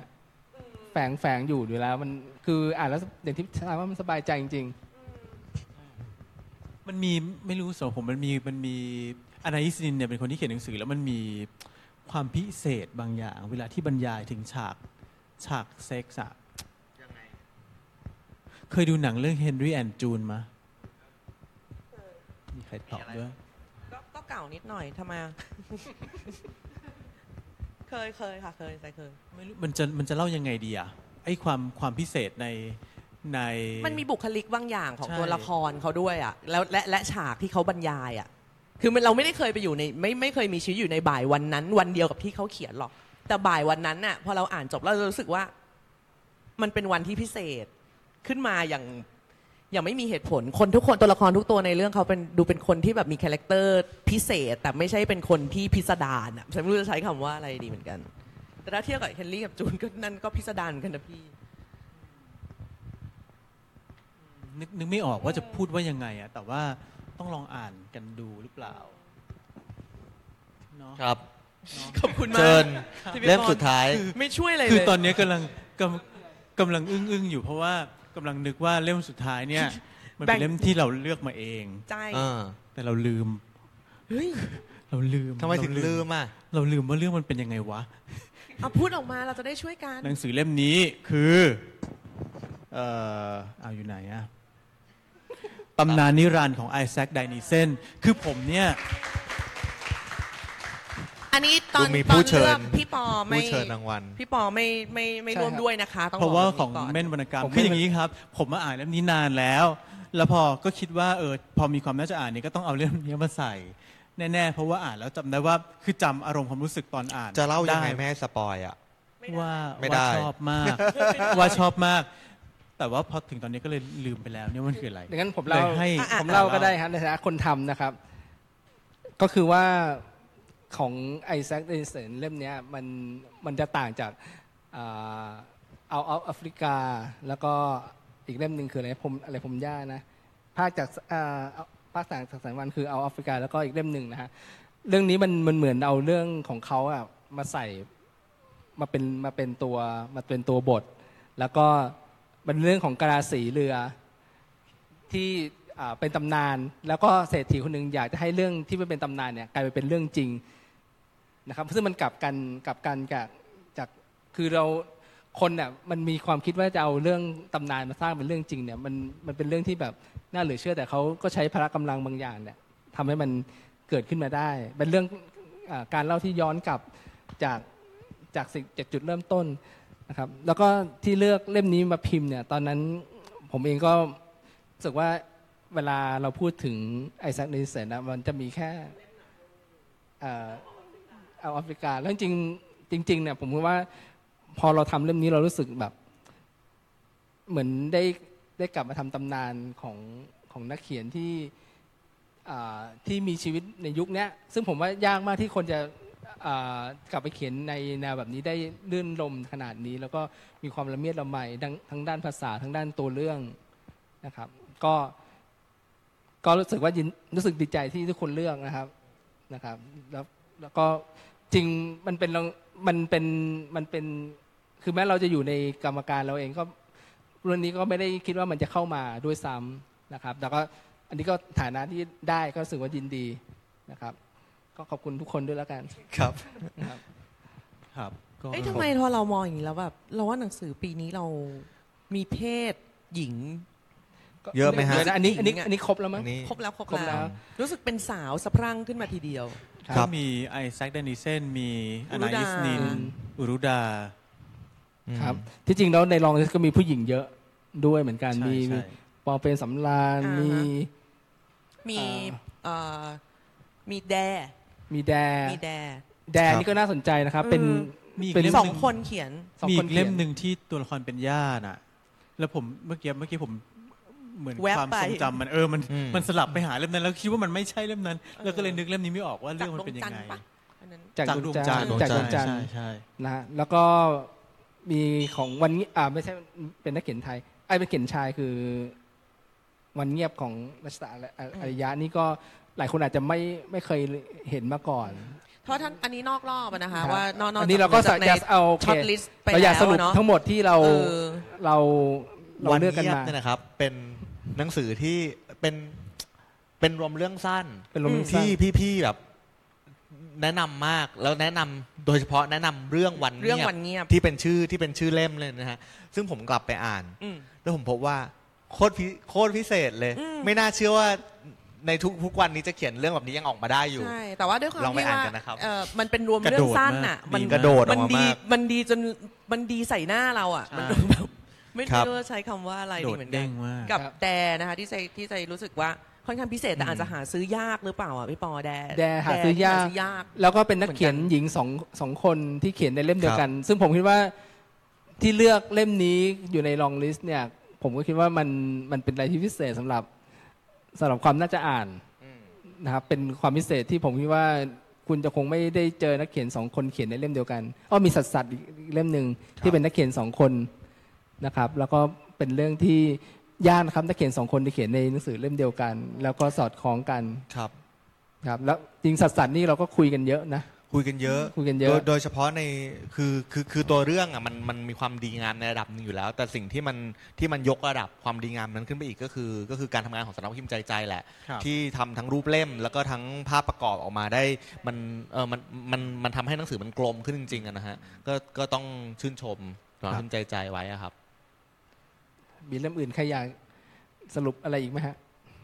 สรุปไหมถ้าสรุปก็สรุปว่าสิบสองเล่มที่ผ่านเข้ามาในช็อตลิสต์ช็อตลิสต์ของเราสรุปอีกทีหนึ่งอ่ะคุณธีปกรณ์ช่วยสรุปหน่อยสรุปนะฮะมี The Immortal Immortal Story หรือว่าตำนานนิรันดร์นะครับมีเนินนางวีนัสคนไทยคนอื่นแสบนะครับ A Little History of Religion มีคลาสและควีนิน The Story of Art หยดน้ำหวานในหยาดน้ำตาหิมะคนความจนกับคนจรในลอนดอนในปารีสและลอนดอนนะฮะร่างของปรารถนาแล้วก็คนนอกคอกในคอกทนายเย้ yeah. นี่คือสิบสองเล่มนะครับสิบสองเล่มซึ่งเล่มปีนี้พิเศษมากตรงที่ว่าถ้าแบ่งฟิกชันกับนอนฟิกชันจะได้หกสิบหกเท่ากันใช่ไหมฮะใช่ครับไม่แล้วไม่เท่าหรอกไม่เท่าแล้วไม่เท่าแล้วขอโทษตอนแรกมันคือเจ็ดสิบเจ็ดไงตอนนี้มันกลายมันกลายเป็นเจ็ดสิบห้าเออครับคือพังพินาศทุกอย่างดิคือคือบอกว่าตอนแรกที่เราเลือกเราก็ไม่ได้คิดว่าจะมีกี่เล่มนะฮะก็หนึ่งแล้วก็เราก็ไม่คิดว่าต้องเลือกนอนฟิกชันเท่าไหร่เลือกมันไม่ไม่ได้มีกำหนดขนาดใช่ครับเราก็ไล่คุยกันมาทุกแต่ละเล่มขึ้นมาแล้วก็พอได้ทั้งหมดสิบสอง สิบสองเล่มก็พบว่าพอเราแบ่งจริงแล้วมันก็ค่อนข้างบาลานซ์แม้ว่าแม้ว่าสองเล่มที่เราไม่ได้คัดเข้ามาอยู่ในช็อตลิสต์นั่นแหละฮะแต่ว่าด้วยความถือว่าเป็นกรรมการอยู่ก็เลยด้วยความเขินอายของเจ้าตัวคือดูเหมือนว่าเรามันก็จะกลายเป็นแต่เราพูดถึงอีสองเล่มนี้บ่อยมากนั่นสินักมากกว่าเหล่านี้ด้วยครับมันก็เลยนอนฟิคชั่นจะหายไปสองเล่มนะครับก็เลยรู้สึกว่าอาจจะไม่บาลานซ์แต่จริงๆก็ถ้าในตอนแรกมันก็จะบาลานซ์กันพอสมควรนะครับซึ่งผมว่ามันเป็นการอ่านหนังสือที่ทำงานหนักพอสมควรในสามสิบสามเล่มนะครับแล้วก็ผมคิดว่าเราเราเองก็ยังทำงานอาจจะยังไม่ดีพอยังไม่สามารถควานหาหนังสือได้ทุกเล่มในท้องตลาดนะครับแต่ก็ผมคิดว่าเราก็ทำเท่าที่กำลังทั้งหมดกรรมการห้าท่านเนี่ยมีกำลังนะครับแล้วก็หนึ่งศูนย์หนึ่งเองก็มีกำลังประมาณนี้เราไม่ได้มีเงินสนับสนุนอะไรมากมายนะครับทำด้วยใจรักทำด้วยเพราะรักหนังสือทำด้วยเพราะเราอยากจะส่งเสริมหนังสือเนี่ยให้กับคนอ่านแล้วก็อย่างเพื่อนๆที่อยู่ในแวดวงวรรณกรรมนะครับทั้งหลายแหล่เนี่ยเราก็คิดว่าเราอยากให้หนังสือที่ทำออกมาดีๆได้มีคนอ่านเพิ่มมากขึ้นเพราะบางเล่มใจเชื่อว่าที่นั่งกันอยู่ตรงนี้คงได้เคยอ่านผ่านตาแต่บางเล่มอาจจะยังไม่เคยก็ก็ก็ตรงตามกับชื่อของโปรเจกต์ว่ามันน่าจะอ่านนะอยากจะให้ลองอ่านดูค่ะไม่รู้ว่ามีใครอยากถามคำถามอะไรไหมครับกรรมการมาอยู่ตรงนี้แล้วเนี่ยทำไมเรื่องนี้ของฉันไม่เข้าคือในปีหน้าเนี่ยผมผมยังยังมีความหวังว่าเราจะควานหาได้ลึกกว่านี้ในหนังสือแต่ละประเภทนะครับเท่าที่กำลังเรามีอันนี้ต้องบอกก่อนนะครับก็ถ้าใครมีอะไรแนะนำ ก็แนะนำผ่านหนึ่งศูนย์หนึ่งเนาะใช่ไหมฮะหนึ่งถึงว่าต้องการแล้วเราจะไปควานมาให้ใช่อาจจะแนะนำหนังสือเข้าไปทางทีมงานก็ได้แล้วเขาอาจจะเก็บเป็นข้อมูลไว้ให้พวกเราได้กับได้เห็นรายชื่อแล้วก็ไปเลือกเลือกเลือกดูว่ามีเล่มไหนที่น่าสนใจไหมในรายชื่อเหล่านั้นนะเพื่อให้ตัวลิสต์มันลึกลงไปอีกเท่าที่เราอยากจะให้มันกว้างกว่านั้นนะครับจริงๆเราก็ยอมรับว่าเรายังขาดนิยายประเภทแบบเออแบบเนาะแบบนิยายวายเออเอ่อความแบบเรื่องของเยาวชนหรืออะไรอย่างเงี้ยใช่ๆเรื่องเยาวชนนี่เราแทบจะแบบเออแบบไม่มีเลยเพราะว่าเราแก่ปีนี้ปีนี้ก็มีกราฟิกโนเวลเข้ามาเล่มเดียวแต่ก็ไม่ไม่อยู่ในช็อตลิสต์นะฮะซึ่งก็น่าเสียดายจริงมันมีมากกว่านั้นแต่เราก็ไม่สามารถควานหาได้มากกว่านั้นนะครับซึ่งผมก็เสียดายอยู่ครับก็ก็ก็ต้องฝากฝากทุกท่านด้วยเหมือนกันที่ที่ถ้าเกิดเอ่อคิดว่าเล่มไหนในปีปีหกสิบเอ็ดเนี่ยดีเนี่ยก็ลองส่งมาที่ทีมงานให้เขาลองเก็บข้อมูลไว้นะครับได้ครับมีใครมีคำถามไหมครับมีไหมครับไม่มีใครมีใครมีปัญหาไหมครับเอาอย่างนักอ่านสามสิบสามเล่มเนี่ยแนวโน้มเป็นไงบ้างเอ่ยในในในปีที่ผ่านมาแนวโน้มของหนังสือสำหรับหนุ่มเราเหรอใช่เราเหรอใช่เพราะว่าเมื่อกี้ยังใช่ไม่ได้พูดอยู่คนเดียวเนี่ยใช่ครับก็เลยยังยังคาคนหนึ่งเขาพูดมาหมดแล้วคิดว่าปีที่ผ่านมาหนังสือมันมันมีความมีความหลากหลายไม่มันมันไม่มันไม่ได้มันไม่ได้มีจำนวนเยอะมากกว่าปีก่อนๆนะครับแต่ว่ารู้สึกว่าไอ้จำนวนที่มันไม่เยอะเนี่ยมันกลับมีความเข้มข้นมากขึ้นในแต่ละในแต่ละด้านซึ่งตอนที่เรากลับไปดูหนังสือทั้งปีอ่ะที่เราอ่านซึ่งก็อาจจะได้ได้ไม่ครบถ้วนนักบางทีมันก็ลืมไปนะครับก็พบว่าเฮ้ยมันมีหนังสือที่ไม่ได้เยอะมากเท่าปีก่อนแต่เข้มข้นกว่าปีก่อนหลายเล่มมากเลยอย่างสมมุติว่าเนี่ยร่างปรารถนาเรื่องเอ่อคนไทยคนอื่นหยดน้ำหวานน้ำหยาดน้ำตาอะไรเงี้ยหิมะปลามุกทั้งหลายอะไรเงี้ยครับเออพบว่ามันปริมาณไม่ได้เยอะแต่คุณภาพของมันอะออกมาชนชนชนชนชนกันมากขึ้นครับก็คิดว่าในปีหกสิบเอ็ดซึ่งไม่รู้ว่าเศรษฐกิจก็อาจจะคนอาจจะรู้สึกไม่ค่อยดีคนก็อาจจะอ่านหนังสือน้อยลงมีเงินซื้อหนังสือน้อยลงเนี่ยกลับกลับเป็นตัวการทำให้หนังสือที่มีคุณภาพเนี่ยมันยังมันอยู่แล้วมันก็อาจจะเพิ่มขึ้นในขณะที่หนังสือที่มันเป็นฟองสบู่เป็นหนังสือที่อ่านแล้วไม่ค่อยได้อะไรเนี่ยอาจจะอาจจะหายไปหรือเปล่าอะไรเงี้ยซึ่งซึ่งก็อาจจะดีขึ้นก็ได้อะไรเงี้ยครับครับตกลงว่าผมตอบไปแล้วเนี่ยไม่ได้เลือกไม่ได้เลือกครับไม่ได้เลือกครับไม่ได้เลือกครับผมก็คือเราเราต้องการเป็นเซตแบบนี้ครับเราไม่ไม่ได้ต้องการประกวดอะไรทั้งสิ้นในการแต่ว่าเราโฟกัสสิบสองเล่มนี้ขึ้นมาเพื่อให้เป็นจุดเด่นขึ้นมาแล้วก็จริงๆก็สามสิบสามเล่มก็มีคุณค่าเท่าเทียมกันอยู่นะครับผมก็มองว่าสามสิบสามเล่มเนี่ยถ้าเห็นรายชื่อเนี่ยมันจะแข็งแกร่งมากๆสำหรับผมนะฮะเป็นเล่มที่ถ้ายังไม่ซื้อเนี่ยผมก็ต้องหาซื้อบางเล่มเนี่ยผมบอกเลยว่า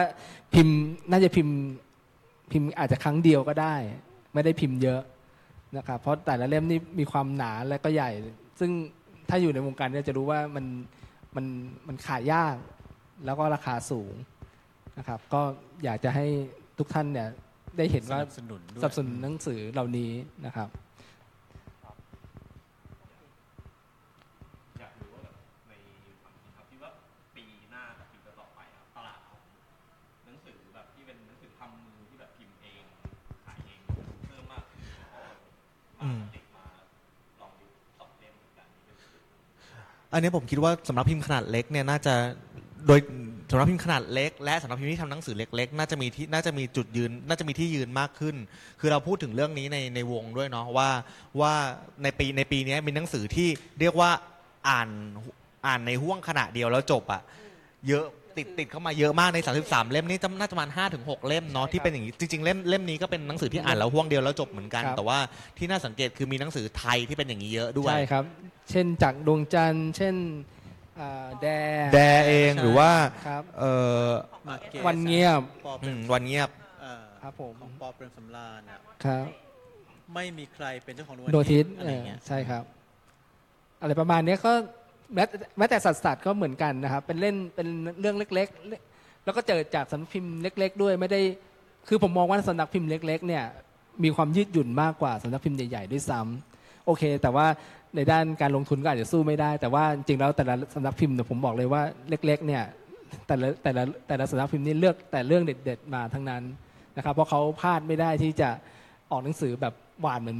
หวานแบบหนังสือสำนักพิมพ์ใหญ่ซึ่งผมก็มองว่าเป็นยุคเป็นยุคทองของคนอ่านที่จะได้หนังสือที่แบบไม่ได้ทำมาเพราะไม่ทำให้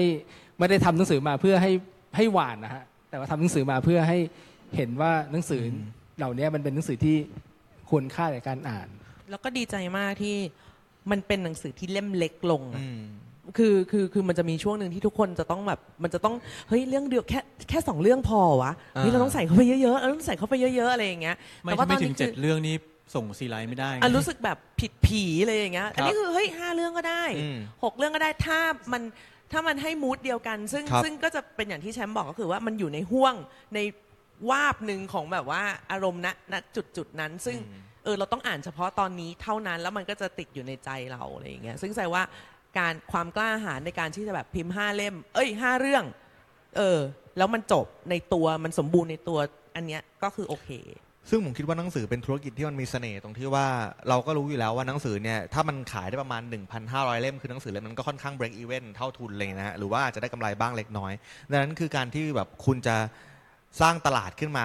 ทั้งประเทศมีคนติดตามคุณประมาณ หนึ่งพันห้าร้อย คนที่รักคุณไปเลยอ่ะมันอาจจะดีกว่าการที่แบบไปสร้างตลาดที่มีคนรู้จักคุณประมาณประมาณแบบ สองหมื่น คนแต่ว่าไม่ได้ซื้อหนังสือคุณก็ได้เหมือนกันเออแต่ไม่รักก็ได้เหมือนกันดังนั้นก็การที่เรามีเราเห็นสำนักพิมพ์เล็กๆที่เขาสร้างกลุ่มคนอ่านที่เหนียวแน่นแต่เล็กเนี่ยมันก็มันก็มันก็น่าจะเป็นนิมิตหมายอันดีเหมือนกันแล้วมันมีวิธีขายใหม่ๆด้วยครับเพราะว่าเอ่อทุกวันนี้เราก็อาจจะบอกว่าเอ้ยขอพรีออเดอร์เล่มนี้จริงๆอย่างบางอย่างบางสำนักพิมพ์ผมก็อยากให้ทำ subscription base เหมือนกันนะถ้าเรารักสำนักพิมพ์นั้นแล้วเราก็สมัครเลยอะไรอย่างงี้ใช่ครับแล้วก็แล้วก็อาจจะ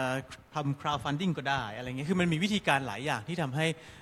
เล่มเล็กๆสำนักพิมพ์เล็กๆเนี่ยสามารถอยู่ได้เนี่ยแล้วก็ไม่รู้ถ้าเกิดเนี่ยคนถามเนี่ยอาจจะอยากลองทำก็ทำเลยครับทำออกมาได้เลยอะไรเงี้ยผมคิดว่าคือผมว่าวิธีการทำหนังสือตอนนี้มันไม่ยากนะมีวิธีการแล้วก็ผมคิดว่าคนทำหนังสือหน้าใหม่ๆรุ่นใหม่ๆเนี่ยเป็นสิ่งที่ดีต่อวงการหนังสือนะครับต่ออุตสาหกรรมหนังสือมากกว่าเพราะเราจะเห็นคนจริงๆสำนักพิมพ์ใหญ่ผมถ้าเท่าที่เราอยู่เราจะรู้ว่าเขาก็ play safe ในการที่เลือกแต่ละเรื่องมาพิมพ์พอสมควรเรื่องที่แบบว่าได้แน่ชัวร์ดีกว่านะครับ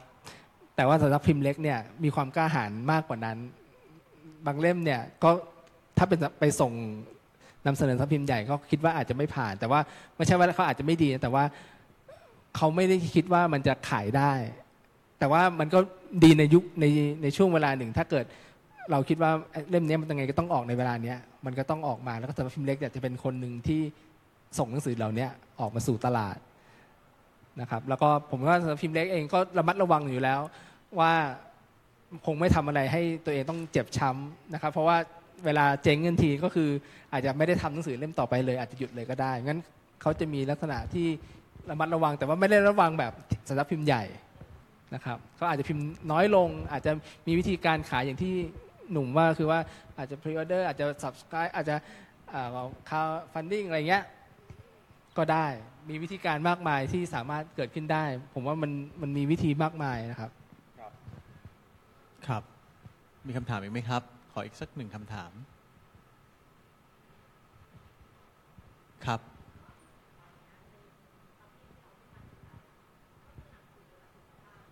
ไม่ค่อยได้ยิน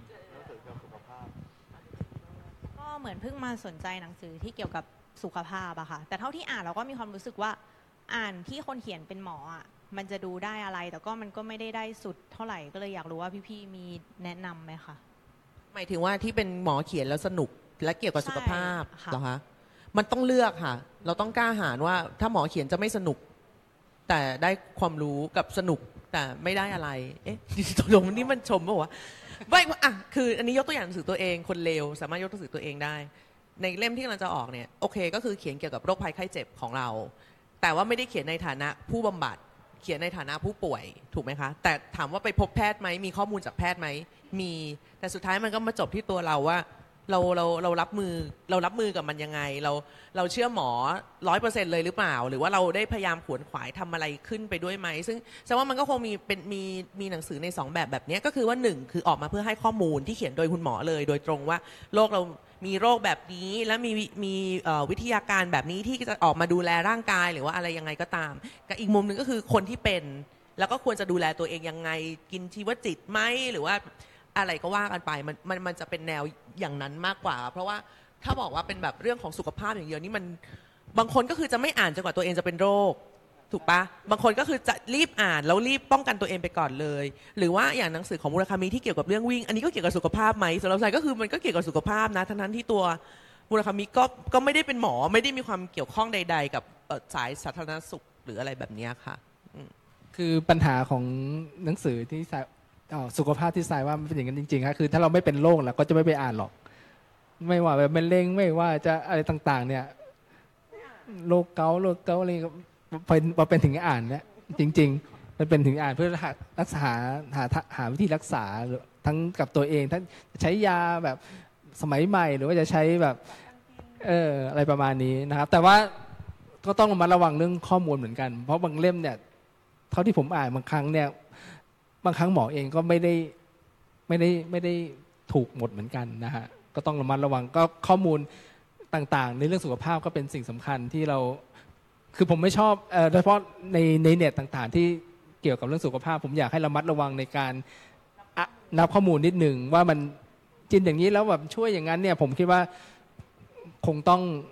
ต้องใช้ต้องใช้วิจารณญาณต้องใช้การสืบเสาะข้อมูลหลายๆอย่างด้วยเหมือนกันแต่จริง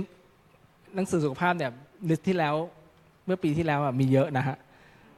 ถ้าลองไปค้นดูมีบางเล่มที่เกี่ยวกับอ่าอาจจะไม่ใช่สุขภาพทั้งหมดแต่ว่าเอ่อเป็นโรคที่เอ่อ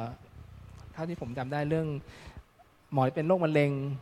อะไรประมาณเนี้ยก็มีชีวิตแบบเป็นเรื่องเล่าเรื่องเล่าแต่พอถึงพอถึงจุดนึงอะค่ะอย่างอย่างที่พี่ปอบอกคือว่าถ้าไม่ป่วยก็จะไม่ไม่ไม่แล้วมันทำให้เราเรียนรู้อีกอย่างเลยว่าสุขภาพเป็นเรื่องคัสตอมมากๆคือเป็นเรื่องใครเรื่องมันมากๆกับวิธีดูแลหรือว่าวิธีที่จะเอ่อถนอมใช้หรือยืดอายุการใช้งานหรือรีบทำลายร่างตัวเองไปเนี่ยก็จะคัสตอมมากๆมากๆลงไปอีกเพราะว่าขนาดเราเขียนเองเราเรายังต้องมีความระมัดระวังว่านี่มันไม่ใช่คำตอบที่ถูกต้อง หนึ่งร้อยเปอร์เซ็นต์ นะแต่นี่คือที่สิ่งที่ฉันเลือกและมันได้ออกมาแบบนี้นะแต่คือต้องเขียนไปออกตัวไปอย่างเงี้ยกันอยู่ตลอดเวลาดังนั้นคือทุกๆข้อมูลนะคะไม่ว่าจะมาจากคนป่วยหรือจากหมอหรือจากญาติหรือจากผู้มีความรู้หรือว่าเป็นการแพทย์แนวใหม่อะไรใดๆเนี่ยมันไม่สามารถจะฟันธงได้แบบเอาละเราจะยึดเล่มนี้เป็นคัมภีร์แล้วมันจะต้องถูกทุกอย่างอะไรอย่างเงี้ยอันนี้คือสิ่งที่ควรระวังเนาะสำหรับสำหรับข้อมูลในเชิงสุขภาพใช่ครับจริงๆหนังสือเกี่ยวกับหมอหนังสือที่หมอเขียนเล่มนึงที่ดีมากเลยนะครับคือก็จะหน้าด้านแนะนำเนาะหนังสือชื่อเมื่อลมหายใจกลายเป็นอากาศโถโถครับหนังสือที่ดีครับครับเฮ้ยปีนี้มีนี่แมงมุมทำอะไรนะเหยื่อใช่ไหมคุณหมอเขียนคุณหมอเขียนเรื่องคุณหมออันนี้ไม่เกี่ยวกับสุขภาพเลยเหยื่อเหยื่อเป็นแบบคนเขียนคำนิยมก็หน้าด้านไงเฮ้ยหมอเขียนถึงหมออ่ะแล้วเขียนแบบปกติเราจะแบบคุณหมอนึกออกไหมดวงตาวิบวับอะไรอย่างเงี้ยแต่เวลาหมอเขียนถึงหมอด้วยกันเองอ่ะมันจะมีความแบบไม่อยากตรวจเพราะขี้เกียจหรือง่วงหรือมันก็ก็ก็มีความเป็นพาร์ทมนุษย์เข้ามามากขึ้นซึ่งบางทีเราต้องการอะไรแบบนี้เหมือนกันนะเพราะว่าเราจะชอบลืมอยู่บ่อยๆว่าคนนั้นกับหน้าที่นั้นน่ะมันเป็นคนละเรื่องกันคนก็เป็นแบบที่เขาเป็นเออแต่เขาแค่ทำหน้าที่ใดหน้าที่หนึ่งในเวลาใดเวลาหนึ่งเท่านั้นเองแต่ผมรอเล่มนี้นะผมรอ Science for Life ของไต้ฝุ่นในงานหนังสือครั้งนี้นะครับเป็นเขาบอกว่าเป็นหนังสือคู่มือวิทย์คู่มืออยู่อย่างวิทย์ฉบับติดบ้านก็เขาบอกว่ามีทุกเรื่องเลยจิตวิทยาอะไรก็รอดูแต่มันไม่ใช่แต่มันไม่ใช่เรื่องสุขภาพอย่างเดียวบอกว่ามีใช่มีเรื่องสุขภาพการกินมีเรื่องจิตวิทยามีเรื่องหลายๆอย่างก็รอดูว่าเป็นยังไงเห็นมีล่าสุดที่กำลังฮิตๆกันอยู่ก็เป็นที่คุณหมอเขียนที่เกี่ยวกับเรื่องการยืดอายุเซลล์อะไรใดๆต่างๆ longevity สักอย่างนึงค่ะถ้าถ้าสนใจก็ลองไปหาดูก็ไม่มีคำถามแล้วใช่ไหมครับเพราะว่ามีเดี๋ยวเขาจะไล่แล้วอะไรเอาคำถามสุดท้ายนะครับ extra ความน่าจะอ่านความน่าจะอ่านฉบับเอ็กซ์ตร้าฉบับแบบเบื้องหลังนี่แหละฮะ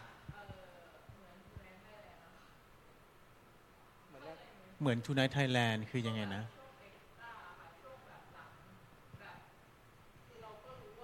มาเมาส์กันไงอ๋ออยากได้แบบออฟเรคคอร์ดโหมีแต่ให้ตักทิ้งทั้งนั้นเลยไอ้วันลองลิสต์เนี่ยอันตรายมากฟังแล้วก็จะเกลียดกันเปล่าๆจริงๆไม่เพราะถ้าหนูฟังหนูไม่เข้าใจแน่ๆเชื่อพี่ยังไม่เข้าใจตัวเองเลยบางทีไม่มีอะไรนี่ครับก็เหมือนกับที่เราพูดกันอย่างนี้แหละไม่มีอะไรไม่มีอะไรเออก็เรียกกันอย่างเงี้ยค่ะคุณแชมป์คุณปออย่างเงี้ยธรรมดาปกตินะอ๋อเจ้าโอเคครับก็ได้เวลาอันสมควรนะครับก็เกือบสองชั่วโมงแล้วเนาะเราก็ได้หนังสือเอ่อสิบสองเล่มเอ่อความน่าจะอ่านมาทั้งหมดสิบสองเล่มก็รบกวนฝากอ่านกันด้วยนะครับเอาไปอ่านกันแล้วก็แนะนำจริงๆก็ไม่ใช่แค่สิบสองเล่มแต่ว่ารวมถึงสามสิบสามเล่มแล้วก็เล่มอื่นๆที่เรารู้สึกว่ามันน่าจะอ่านก็สามารถที่จะแนะนำให้คนโน้นคนนี้อ่านหนังสือได้ด้วยนะครับก็สำหรับความจะอ่านในคราวนี้ก็น่าจะประมาณนี้นะครับก็ขอบคุณสำหรับทุกคนแล้วก็สวัสดีครับ